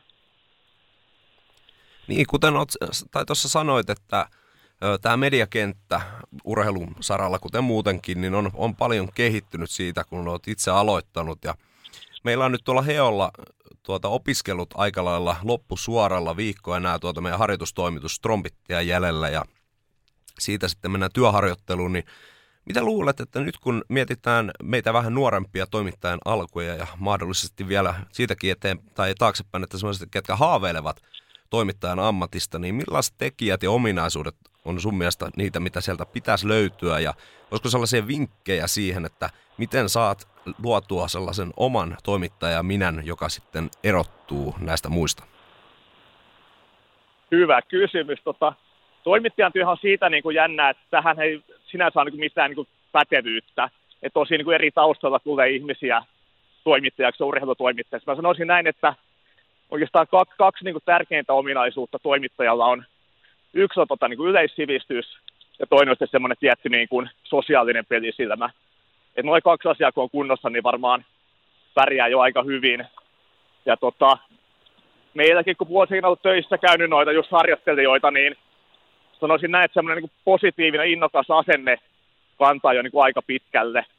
Eli kun tulee sitä innokkaasti, innokkaasti ja uteliaana sisään, niin varmasti niin kuin saa niin kuin myös sitten arvostusta sieltä niin kuin työyhteisöltä. Et asenne on jotenkin alussa tosi, tosi, tosi niin kuin tärkeä juttu, että tulee, tulee hyvällä asetella sisään ja innokas ja utelias ja haluaa niin kuin oppia, niin sitä kyllä katsotaan niin kuin hyvällä. Ja sitten se toimittajaminen rakentaminen, niin niin, niin no oikein yksi juttu, mikä voi myös sanoa se, että ei kannata niin kuin profiloida itseään niin yhden, yhden lajin ihmiseksi. Oli sitten niin kuin futis tai jääkiekko tai hormot. Kannattaa tulla tosi semmoinen niin kuin ns. kaikki ruokainen, koska fakta on myös, että nykyään tavallaan vaaditaan sitä niin kuin laajaa urheilusivistystä. Varsinkin jos on niin nuori tekijä, niin on aika vaikea tulla sisään, niin että joo, mä oon futistoimit, mä teen futisjuttuja. Että se niin rajaus jo aika paljon pois sitten. Niin kannattaa olla niin kuin mahdollisimman niin monipuolinen ja innokas ja näin, niin varmasti pääsee, pääsee eteenpäin. Hmm. Mites tota, uh, urheilu ulkopuolelta, oletko sä esimerkiksi itse ajatellut, että urheilu on, on sulle niin kuin se juttu, mistä sä saat tavallaan suurimmat kiksit ja siitä eniten tykkäät kirjoittaa, vai onko, sä, onko sulla ollut ikinä mielessä, että esimerkiksi kiinnostaisiko tehdä vaikka niin kuin ihan uutisia, kotimaan uutisia, ulkomaan uutisia tai jotain tällaisia? Joo, mä tota, totta kai miettinyt paljonkin niin kuin vuosien aikana ja olen joskus tehnyt jotain pieniä pätkiä ollut jossain uutis, uutistoimituksessa, mutta tota, jotenkin kuitenkin se niin jääkiekko ja urheilu niin oma, oma tavallaan vahvuus. Ja se myös se helpoin, itselle helpoin areena, niin jotenkin, jotenkin sitten vaan tykännyt, tykännyt jäädä, jäädä siihen, mutta sitten taas toisaalta joskus myös aika vähän kyllästyttää, kun kuitenkin urheilukin toistaa aika paljon itseään, että samat, sama niin kuin draamakaari pyörii vuodesta toiseen, mutta täytyy sanoa, että nyt tänä vuonna on kyllä taas innostunut uudestaan tuosta niin kuin SM Liigassa. Tosi hieno, hieno kausi menossa, kun on Tampereella uusi, uusi areena ja on taas yleisöä halleissa, niin jotenkin, nyt jotenkin tosi innokas fiilis tästä tämän hetken jääkiekoskenestä. Mm, joo, SM-liigalla menee, menee tällä hetkellä ihan hyvän näköisesti, mutta sitten taas tuossa meidän itäpuolella, niin siellä menee vähän huonommin. Eli tota, niin kuin tiedetään Venäjän hyökkäyksellä Ukrainaan, sillä on ollut valtavasti seuraamuksia. Yksi niistä on sitten tuo KHL jääkiekko-liiga, eli se on käytännössä sitten tulee tästä alas ajautumaan, jos puhutaan tämmöisestä kansainvälisestä huippusarjasta. Ja säkin oot seurannut kohdalla siltä alkutaipaleelta asti, niin, niin millaiset oli sun päällimmäiset tuntemukset, kun nyt KHL tulee käymään niin kuin, niin kuin tulee käymään? No sehän on oikeastaan tiedetty aina, että niin KHL tulee ennemmin tai myöhemmin kaatumaan omaan mahdottomuutensa.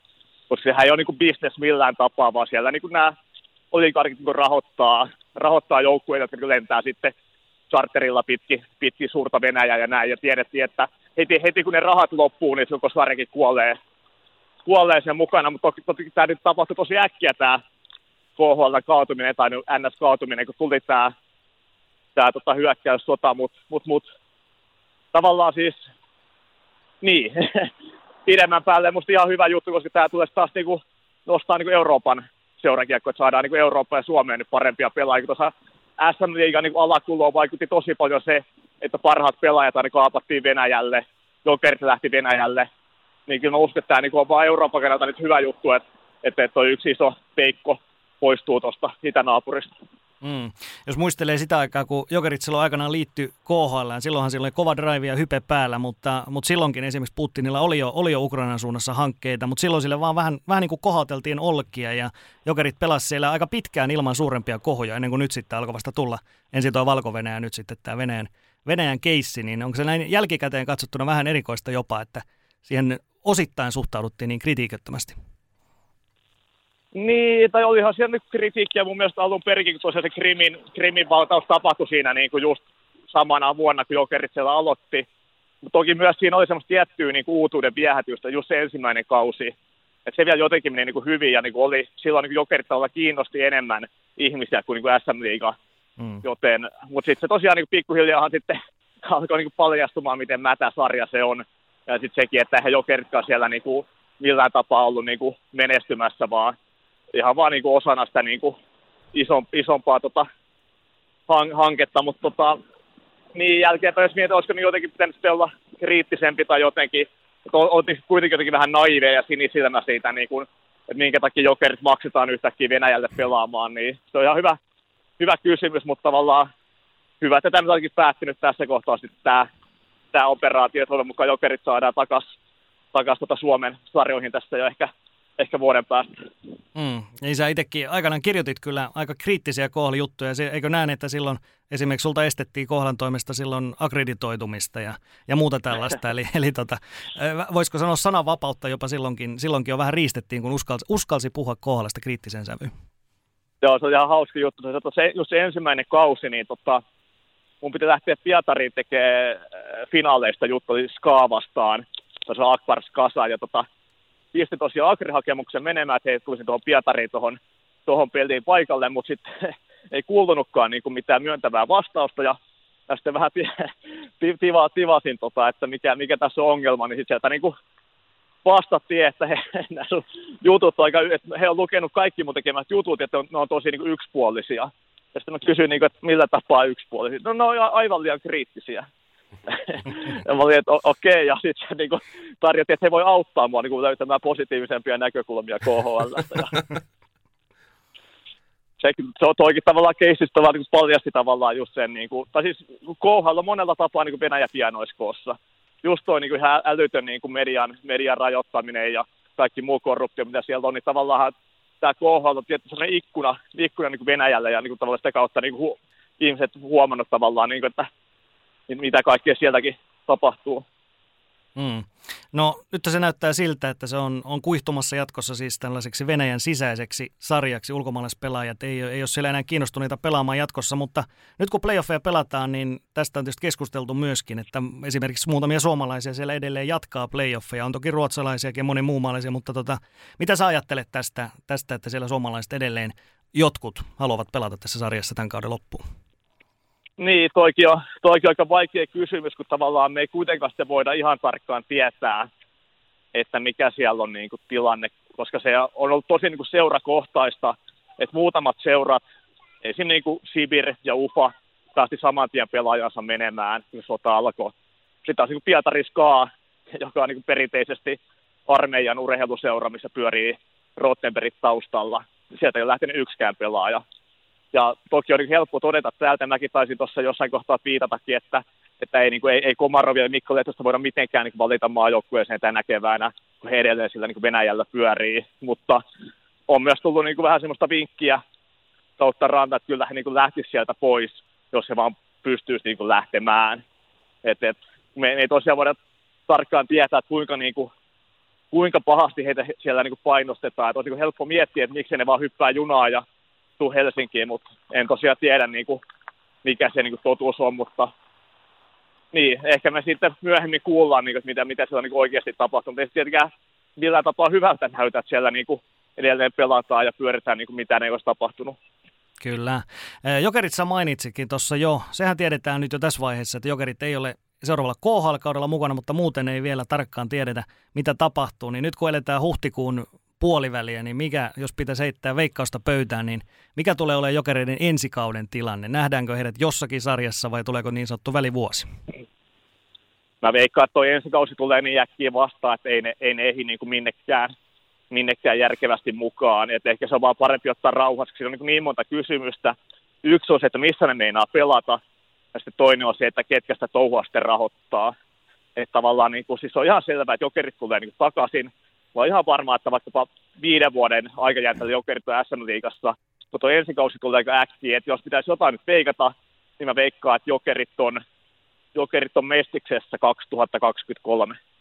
Ja lähtee rakentamaan vähän niin kuin es- Espoossa rakennetaan, että tuommoista niin u- uutta tulemista nöyrästi Mestiksen kautta. Tai Espoo taas lähtee Suomisarjasta, mutta että jokerit nyt ehkä kuitenkin lähtee Mestiksestä tavoittelemaan uutta tulemista.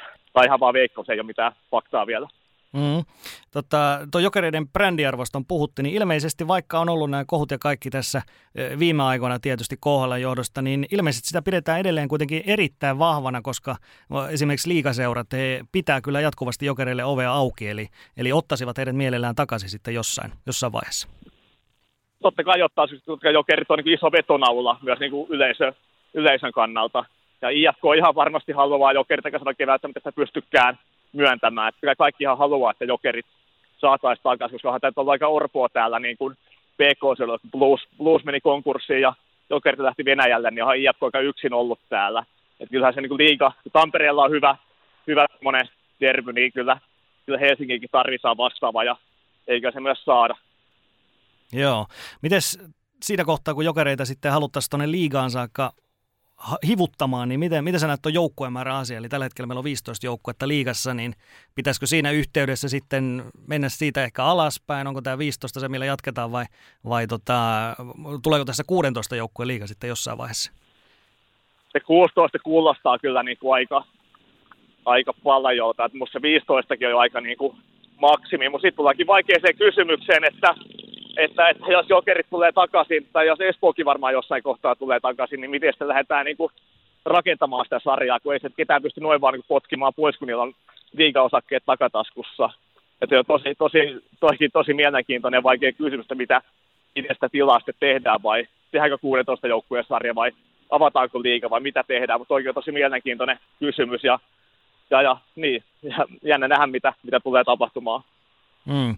Ja liigan osalta niin elämme mielenkiintoisia aikoja siinkin mielessä, että nyt koska KHL ei enää samalla tavalla tule vetämään, niin siellä on paljon pelaajamarkkinoilla tarjontaa sitten ensi kautta koskien ja sanotaan, että vaikka tietysti Sveitsi ja Ruotsi ja näin tietysti ottaa osansa, niin silti myöskin liigalle olisi, olisi tarjolla niin kuin aika kovia pelaajia esimerkiksi ensi kautta koskien. Joo, ihan, ihan varmasti on, että sen mä tiedän, että moni, moni KHL-pelaaja on pyytänyt agentiltaan katsoa niin Sveitsistä uutta paikkaa, että varmasti Sveitsi on se niin Euroopan ykkönen, siellä on tosi tiukka ulkomaalaiskiintiö, eli ei, ei kaikki sinnekään mahdu. Ja tosiaan niin kuin sanoit, moni menee varmaan Ruotsiin tai Saksaan, mutta kyllä niin vääjäämättä Suomeenkin tulee myös putoamaan niitä huippupelaajia, mikä on vaan hyvä juttu liigan kannalta. Joo, talouspuolessa tietysti tämä mietityttää, että koronan aikana kaikki seurat on puhunut siitä, että taloustilanne on erittäin tiukka, mutta nyt sitten taas ollaan ilmeisesti tulossa siihen tilanteeseen, että ensi kaudella niitä budjetteja kuitenkin, kuitenkin vähän pakkokin ehkä nostaa siitä syystä, että pärjätään myöskin tässä, tässä kilpailussa näistä kovista pelaajista. Niin, niin toi on ihan hauskaa, että e- eka ollaan menossa konkkaan ja sitten hankitaankin yhtäkkiä kohdalla pelaajia, jotka vapautu tuolta jokereista, mutta mut joo, ihan, ihan tota mielenkiintoista, mutta eiköhän tosiaan kun taas yleisö saa ottaa ja näin, niin tässä on tietty, tietty tota uusi, uusi tota nousukausi tulossa. Mm. No, no sitten liikasta vielä sen verran, niin ylipäätään sitten suomalaisille urheilukuluttajille on puhuttu vähän tällaista, että, että NHL olisi myöskin vienyt sitä jalansijaa, kun entistä enemmän alkaa olla näitä, näitä primetime-pelejä ja näin poispäin. Niin miten esimerkiksi sun omassa työssä, ootko sä, ootko sä huomannut sitä, että NHL ja NHL-uutisointi, niin onko se tavallaan tunkenut jo samalle reviirille liikan kanssa? On, on se tunkenut joo. Mä, mä, mä sanoisin näin, että 2016 tapahtui semmoinen käänne, että 2016 liiga oli aika niin kuin pahassa laskussa, kun Jokerit ja Blussi oli hävinnyt. Että 2016 nämä Patrick Laineet ja kumppanit lähti NHLään, ja heillä olisi niin ihan oma, oma niin fanisukupolvi Suomessa jo kasvanut. Ja nykyään, jos kuuntelee jo teinien puheita, niin eihän ne puhu mistään, niin kuin, että tänään on Tappara KK, vaan ne puhuu, että tänään on Carolina Nashville. Että ihan selkeästi se niin kuin NR on niin kuin viemässä nuorten ihmisten keskuudessa sitä jala, jalansia tässä niin jääkiekko, jääkiekkomarkkinalla. Mm. No toi Mestis, se jätettiin vielä tähän ihan loppuun, niin tuli tuossa sivuttukin jo, että siellä on mielenkiintoisia joukkueita, Kiekko Espoo, jonka moni mielellään näkisi liigassa, Jokerit voisi olla yksi reitti sieltä Mestiksen kautta, niin, niin tätähän liiga on nyt pitkään pantanut tätä Mestiksen, Mestiksen avaamista, niin olisiko se niin, että viimeistään siinä tilanteessa, jos meillä olisi siellä myöskin Jokerit Mestiksessä, niin se olisi tavallaan pakko aukasta myöskin tämä jatkuva reitti liigaa ja Mestiksen väliin? Niin, toi, toikin on hyvä kysymys. Totta kai niin kuin varmasti kuka tahansa niin urheiluromantiikko toivoisi ja haluaa sitä liigallis auki ja olisi karsinnat. Koska muistetaan 2009 Sport S, että nämä kaikki muut huikeat sarjat, niin tota, kaikki tavallaan kaipaa sitä, mutta en sitten tiedä, mikä on taas se realismi, että pystyykö se liigan avaamaan, mutta kyllä mä toivon, että tavallaan se paine sitä kohti alkaa kasvamaan, se on jossain kohtaa, se on vaan niin pakko, pakko avata. Ja toivottavasti näin käy mahdollisimman pian. Mm. Ja jos liiga vahvistuu, niin ainakin näin niin kuin loogisesti sehän tarkoittaa sitä, jos vaikka ensi kaudesta puhutaan, niin se myöskin mestikseen olisi tarjolla sitten entistä laadukkaampia pelaajia ensi kaudelle. Niin, nä- näin voisi ajatella, joo. Eli Mestiksen taso, taso myöskin saataisiin nousuun. Hyvä, tota, Sassa, sä oot 2019 palkittiin myöskin vuoden jääkiekko-toimittajana, joka on varmasti merkittävin palkinto tässä alan sisällä, niin ää, kuinka korkealle itse, itse arvostat tuon tunnustuksen? Joo, tässä oli 2020. Ää, 20, joo. Siis, joo, ää, no siis sehän tuli ihan, mä tiesin, että tommonen on olemassa tommonen Jouko Autero palkinto, mutta en, en niin osannut yhtään ajatella, että niin kuin omalle kohdalle sattuisi. Siinä tosi, tosi puskista tuli ja niin tosi nöyräksi veti, että hienoa, jos on niin kuin, oma työn jälki kelvannut jollekin, mutta joo, tosi, tosi, tosi hienolta tuntuu ja varmaan tosiaan aika niin maksimi, mihin tässä niin kuin omassa, omassa työssä pystyy, niin kuin, mitä pystyy saavuttamaan tuolla, tuolla saralla. Mm, onko sulla mitään tavoitteita, jos aina urheilijoilta kysytään mitään tavoitteita, niin onko sulla itsellä, itsellä minkälaisia tavoitteita niin kuin tämän työn piirissä? Tavoite on lähinnä se, että seuraava juttu olisi mahdollisimman hyvä. Aina, aina vähän niin kuin mennään, mennään sitä seuraavaa juttua kohti, että ei voi jäädä niin kuin, ei voi jäädä liikaa tuulettamaan jotain kahden vuoden takaa siitä pysteen, vaan täytyy tosiaan, tai muutenkaan ei voi jäädä tuuletta, että joo, että oli hyvä skuppi viime viikolla, että koko ajan mennään eteenpäin ja pitää joka päivä tavallaan, tai joka viikko saada jotain uutta ja hyvää aikaa, että se on kova, kova tavalla kisa tässä ammatissa koko ajan niin kuin muita, muiden medioiden, muiden toimittajien kanssa, niin sehän tässä tavallaan motivoi ja pitää virkeänä. Että täytyy kyllä myöntää, että edelleenkin, jos joku skuuppi, varsinkin jos on itsestään niin ollut jahtaamassa ja sitten se lipsahtaakin jonnekin toiseen mediaan, niin kyllä se syö, syö aika syvältä. Hyvä. Tota, Sassa, tilanne on se, että työ se jatkuu, niin sitä sanotaan, ja sullakin, sullakin hommat jatkuu. Tänään taas pelataan muun muassa liiga välieriä, niin tota, ei muuta kuin erittäin paljon kiitoksia. Tämä oli mielenkiintoinen juttu tuokio. Toivotaan sulle, sulle hyviä juttuja myöskin jatkossa, ja mielellään luemme niitä. Hyvä, kiitoksia. Kiitos. Siinä meni Sassa Huttunen Ilta-Sanomista ja oli mielenkiintoista kuulla myöskin tuosta kirjoittavan toimittajan työstä. Ei siitäkään hirveän, hirveän usein puhuta, vai mitä?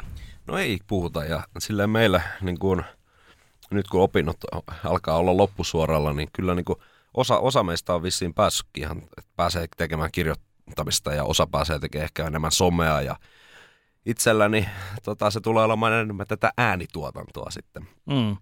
Se on hyvä, että on jokaisella on niin kuin joku semmoinen pääjuttu, mutta niin kuin Sassa sanoi, niin siitä on kyllä valtavasti etu varmaan, jos osaa sitten useamman noista. Aivan varmasti, että itse on nyt ollut tuossa meidän, meidän tota, lopputyössä, niin niin se urheilupäällikkö, eli tehnyt, tehnyt just vähän kaikkea, mutta ehkä tämä ääni tuo, niin kuin, en tiedä johtuuko se siitä, että ei oma, oma naama telkkari, telkkariin on hyvä, niin äänityö on nyt ollut se ehkä ykkönen just on meidän tota, radio-ohjelman myötä, niin tota, mutta ihan mielellään on on niin kuin mielelläni kirjoittanutkin, että tota, se on tuntunut myös hyvin luontevalta.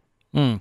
Mitäs muuten meidän sponsseille kuuluu nytten? No oikein hyvä kuuluu, että tosissaan nyt kun eletään tätä huhtikuun puoliväliä, niin kalastuskaudet alkaa pikkuhiljaa olla, olla tässä.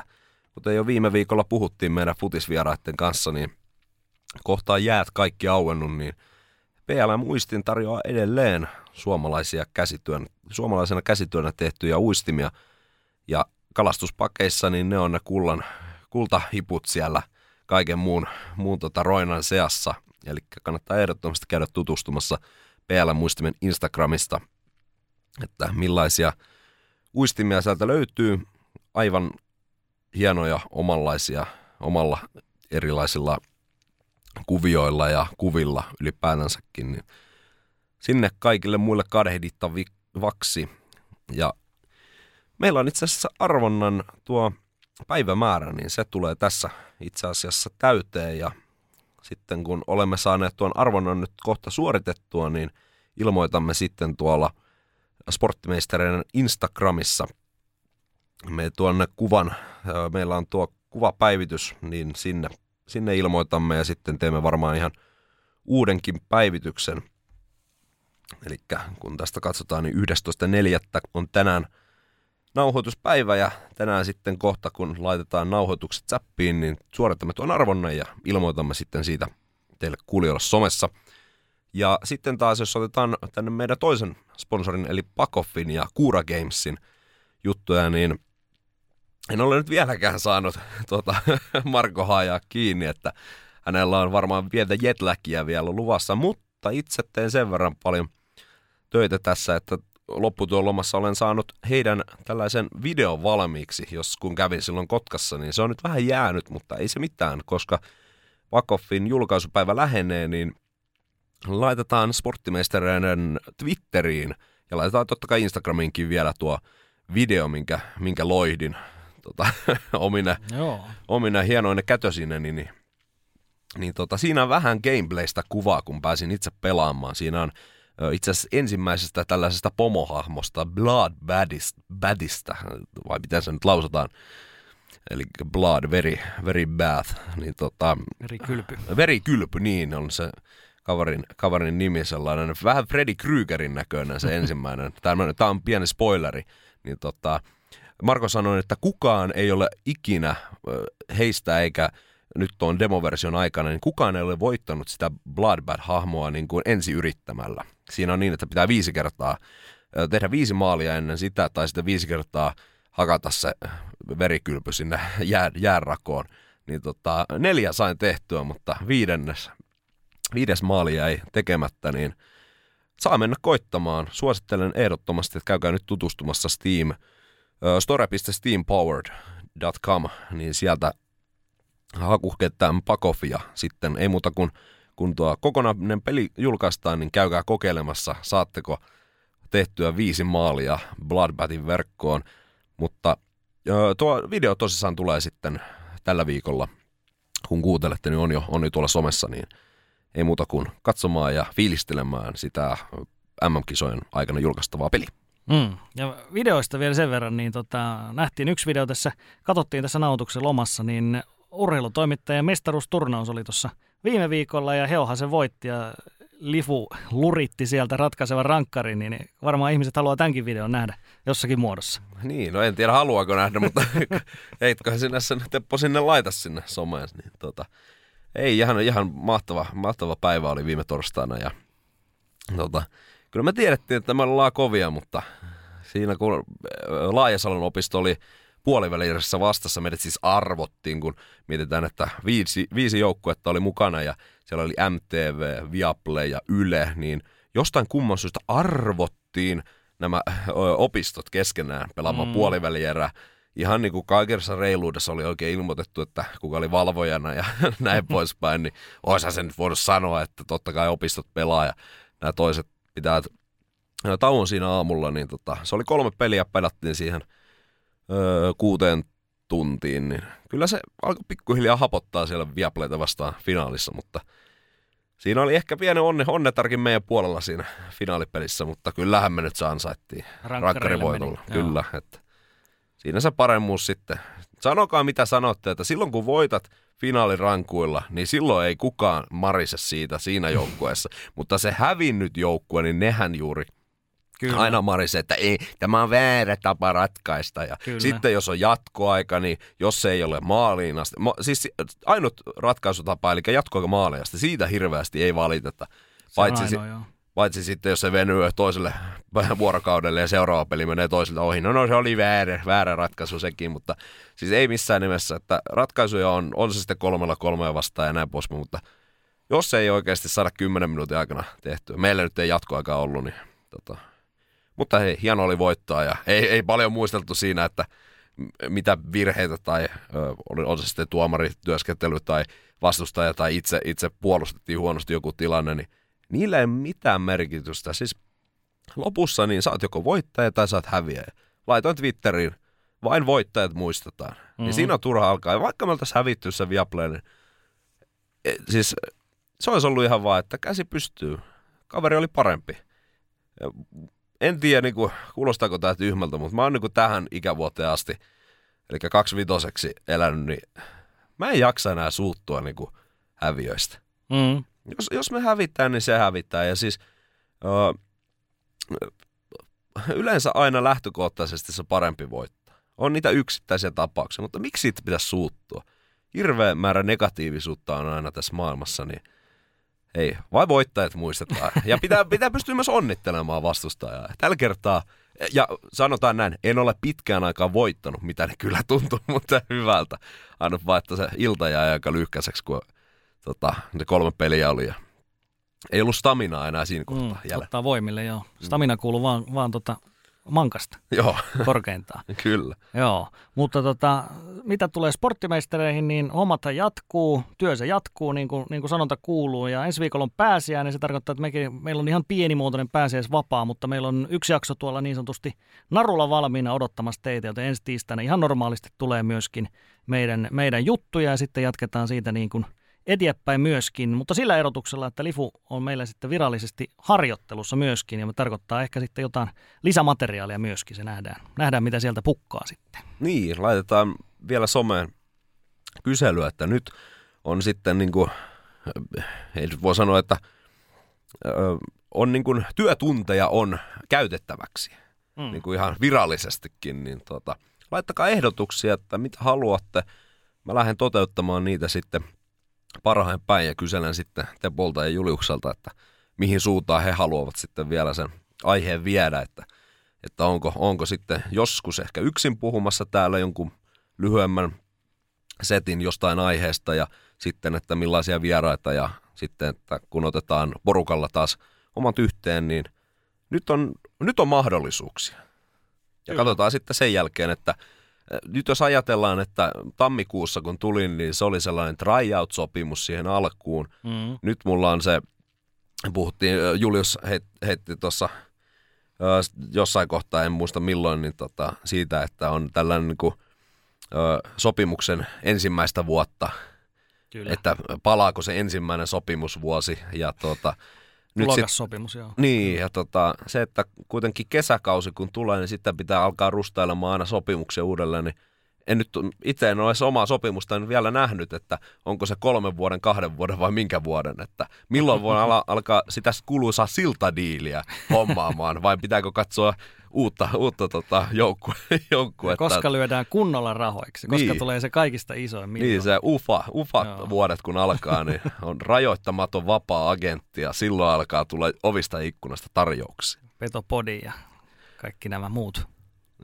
Monsterimonnikin on aloittanut oman, oman tuommoisen Twitch-homman. Ja kyllä, kyllä näitä riittää, kyllä näitä riittää. Mm, mutta tässä kohtaa voi sanoa vielä, että ehdottomasti niin – olen sporttimeisteri tota, pelaaja henkeä ja värejä ihan loppuun asti. No se on, se on hyvä kuulla ja, ja tota, ei mitään, kiitoksia. Ää, Evertti, joo. Me unohdettiin mm. alussa kysyä, mikä se toi Evertin, mummo muisti aina Evertin nimipäivä, eikö se näin ollut? Kyllä joo, siis vähän siinä, nyt on vähän, jos en tiedä, onko kuullut kuulijat, mutta vähän, vähän tota, pölyä on tuolla ilmassa, niin vähän tukkonen – tukkonen olo tuossa. En ole mitenkään kipeä ihan täysissä voimissa, mutta niin kuin nenä, nenää kyllä kutittaa tässä täällä, tota, kun tuo pöly lähtee. Mutta siis, joo, mummo, mummo tota, muistaa aina soittaa nimipäivillä ja syntymäpäivillä ja itellä kun on vähän erikoinen nimi, niin kyllä sen itse itsekin muistan, kyllä. Se on 9.9. on Evertin päivä. Ja kun Julioksen ja Teponkin nimistä puhuttiin, niin siis mulla se on iso, iso, iso isä, keltä on saanut. Hän oli Evert Lieflander yhdellä eellä ja sitten tota, haluttiin, haluttiin häntä kunnioittaa ja sitten toinen, toinen tota, nimi tulee Ukilta ja piti olla vielä kolmas, mikä olisi tullut isältä, mutta se jätettiin, jätettiin jostain syystä pois. Ja, mutta tota, ei siinä. Se, nimi ei miestä pahenna. Ei, ei todellakaan. Komelta, komelta kuulostaa ja sitten jos jollakin menee nimi solmuun, niin sitten voi sanoa vaan, että no sano vaan lifu. Joo, siis, siis se on semmoinen, siitähän se tuli. En, en muista sanoinko silloin, kun eka, eka jakso, missä olin, niin siis ö, tuli tuolla ö, koti, kotikonnuilla, niin ö, syntymä, ootas nyt siis, siis ensimmäisen kodin takapihalla tuli silloin siellä kolmasluokkalaisia, olin menossa ykkösluokalle syksyllä ja tuli silloisia kolmasluokkalaisia tuli sitten käymään siinä ja sanoi, että mikä sun nimi on ja sanoin sitten, että no Evert Liflander. Että mikä? Että hemmetin vaikea nimi, että tota, mikä, mikä, se, mikä se oli? Siis sanos vielä uudelleen. Mä Evert Liflander, niin sitten se Lif jäi niin kuin niille, mm. niille tota, tota, kavereille mieleen ja sitten se on Lif, Lifu, Lif, Lifu, se on Lifu, on hyvä nimi. Sä oot Lifu tästä lähtien. Ja se sitten jäi ja en mä niinku ajatellut sitä hirveästi, mutta sitten kun meni ekalle luokalle ja oliko se eka toka luokka, niin sitten siellä ne samat pojat oli siinä samassa koulussa ja sanoi, että hei Lifu, että tuuppas tänne, että pääsin siinä kohtaa pelaamaan niin kuin sen alaasteen niin kuin isojen poikien jalkapallopeliin ja sitten he otti mut niin kuin siipien suojaa ja siinä siitä se on jäänyt ja hauskaa on silleen, että mun serkun, Imatralta niin serkun ja sedän lempinimi on Lifi. Oh, ja mä en ole siis tiennyt sitä oh. ennen kuin vasta jossain ehkä yläasteen lukioikäisenä. Niin se on, se on niin kuin aika jännä, että heilläkin, vaikka heillä ei ole näin erikoista etunimeä kuin mulla, niin tota, silti tuo lempinimi on tullut sieltä. Siitä on ollut helppo, helppo ottaa kiinni niin. ja tarttua. Joo, onneksi kaikki hyvä. meillä on lifejä, koska, lifi, lifiä, koska se voisi mennä vähän vaikea suku, sukujuhlissa, että lifi, niin kaikki, nousee, kaikki kääntyy, joo. nousee paljon, mutta tota, nyt on näköjään vähän tukkosuus laskenutkin tässä, niin alkaa niin kuin mm. tulla tota, ääntäkin paljon paremmin. Niin. Tukkosuus laskee, mutta jakso päättyy valitettavasti. Niin. mutta, mutta onneksi me saadaan aina uusia mahdollisuuksia sitten tulevina viikkoina. Mutta tosiaan viikolla tulee, tulee tavara ihan normaalisti ja sitten siitä eteenpäinkin, joten ei muuta kuin me kiitetään. Kiitoksia Lifu, kiitoksia tota Julle, joka tuosta paineli jo SHL tekemään ja kiitoksia Sassa Huttunen, niin tästä jatketaan taas seuraavalla viikolla.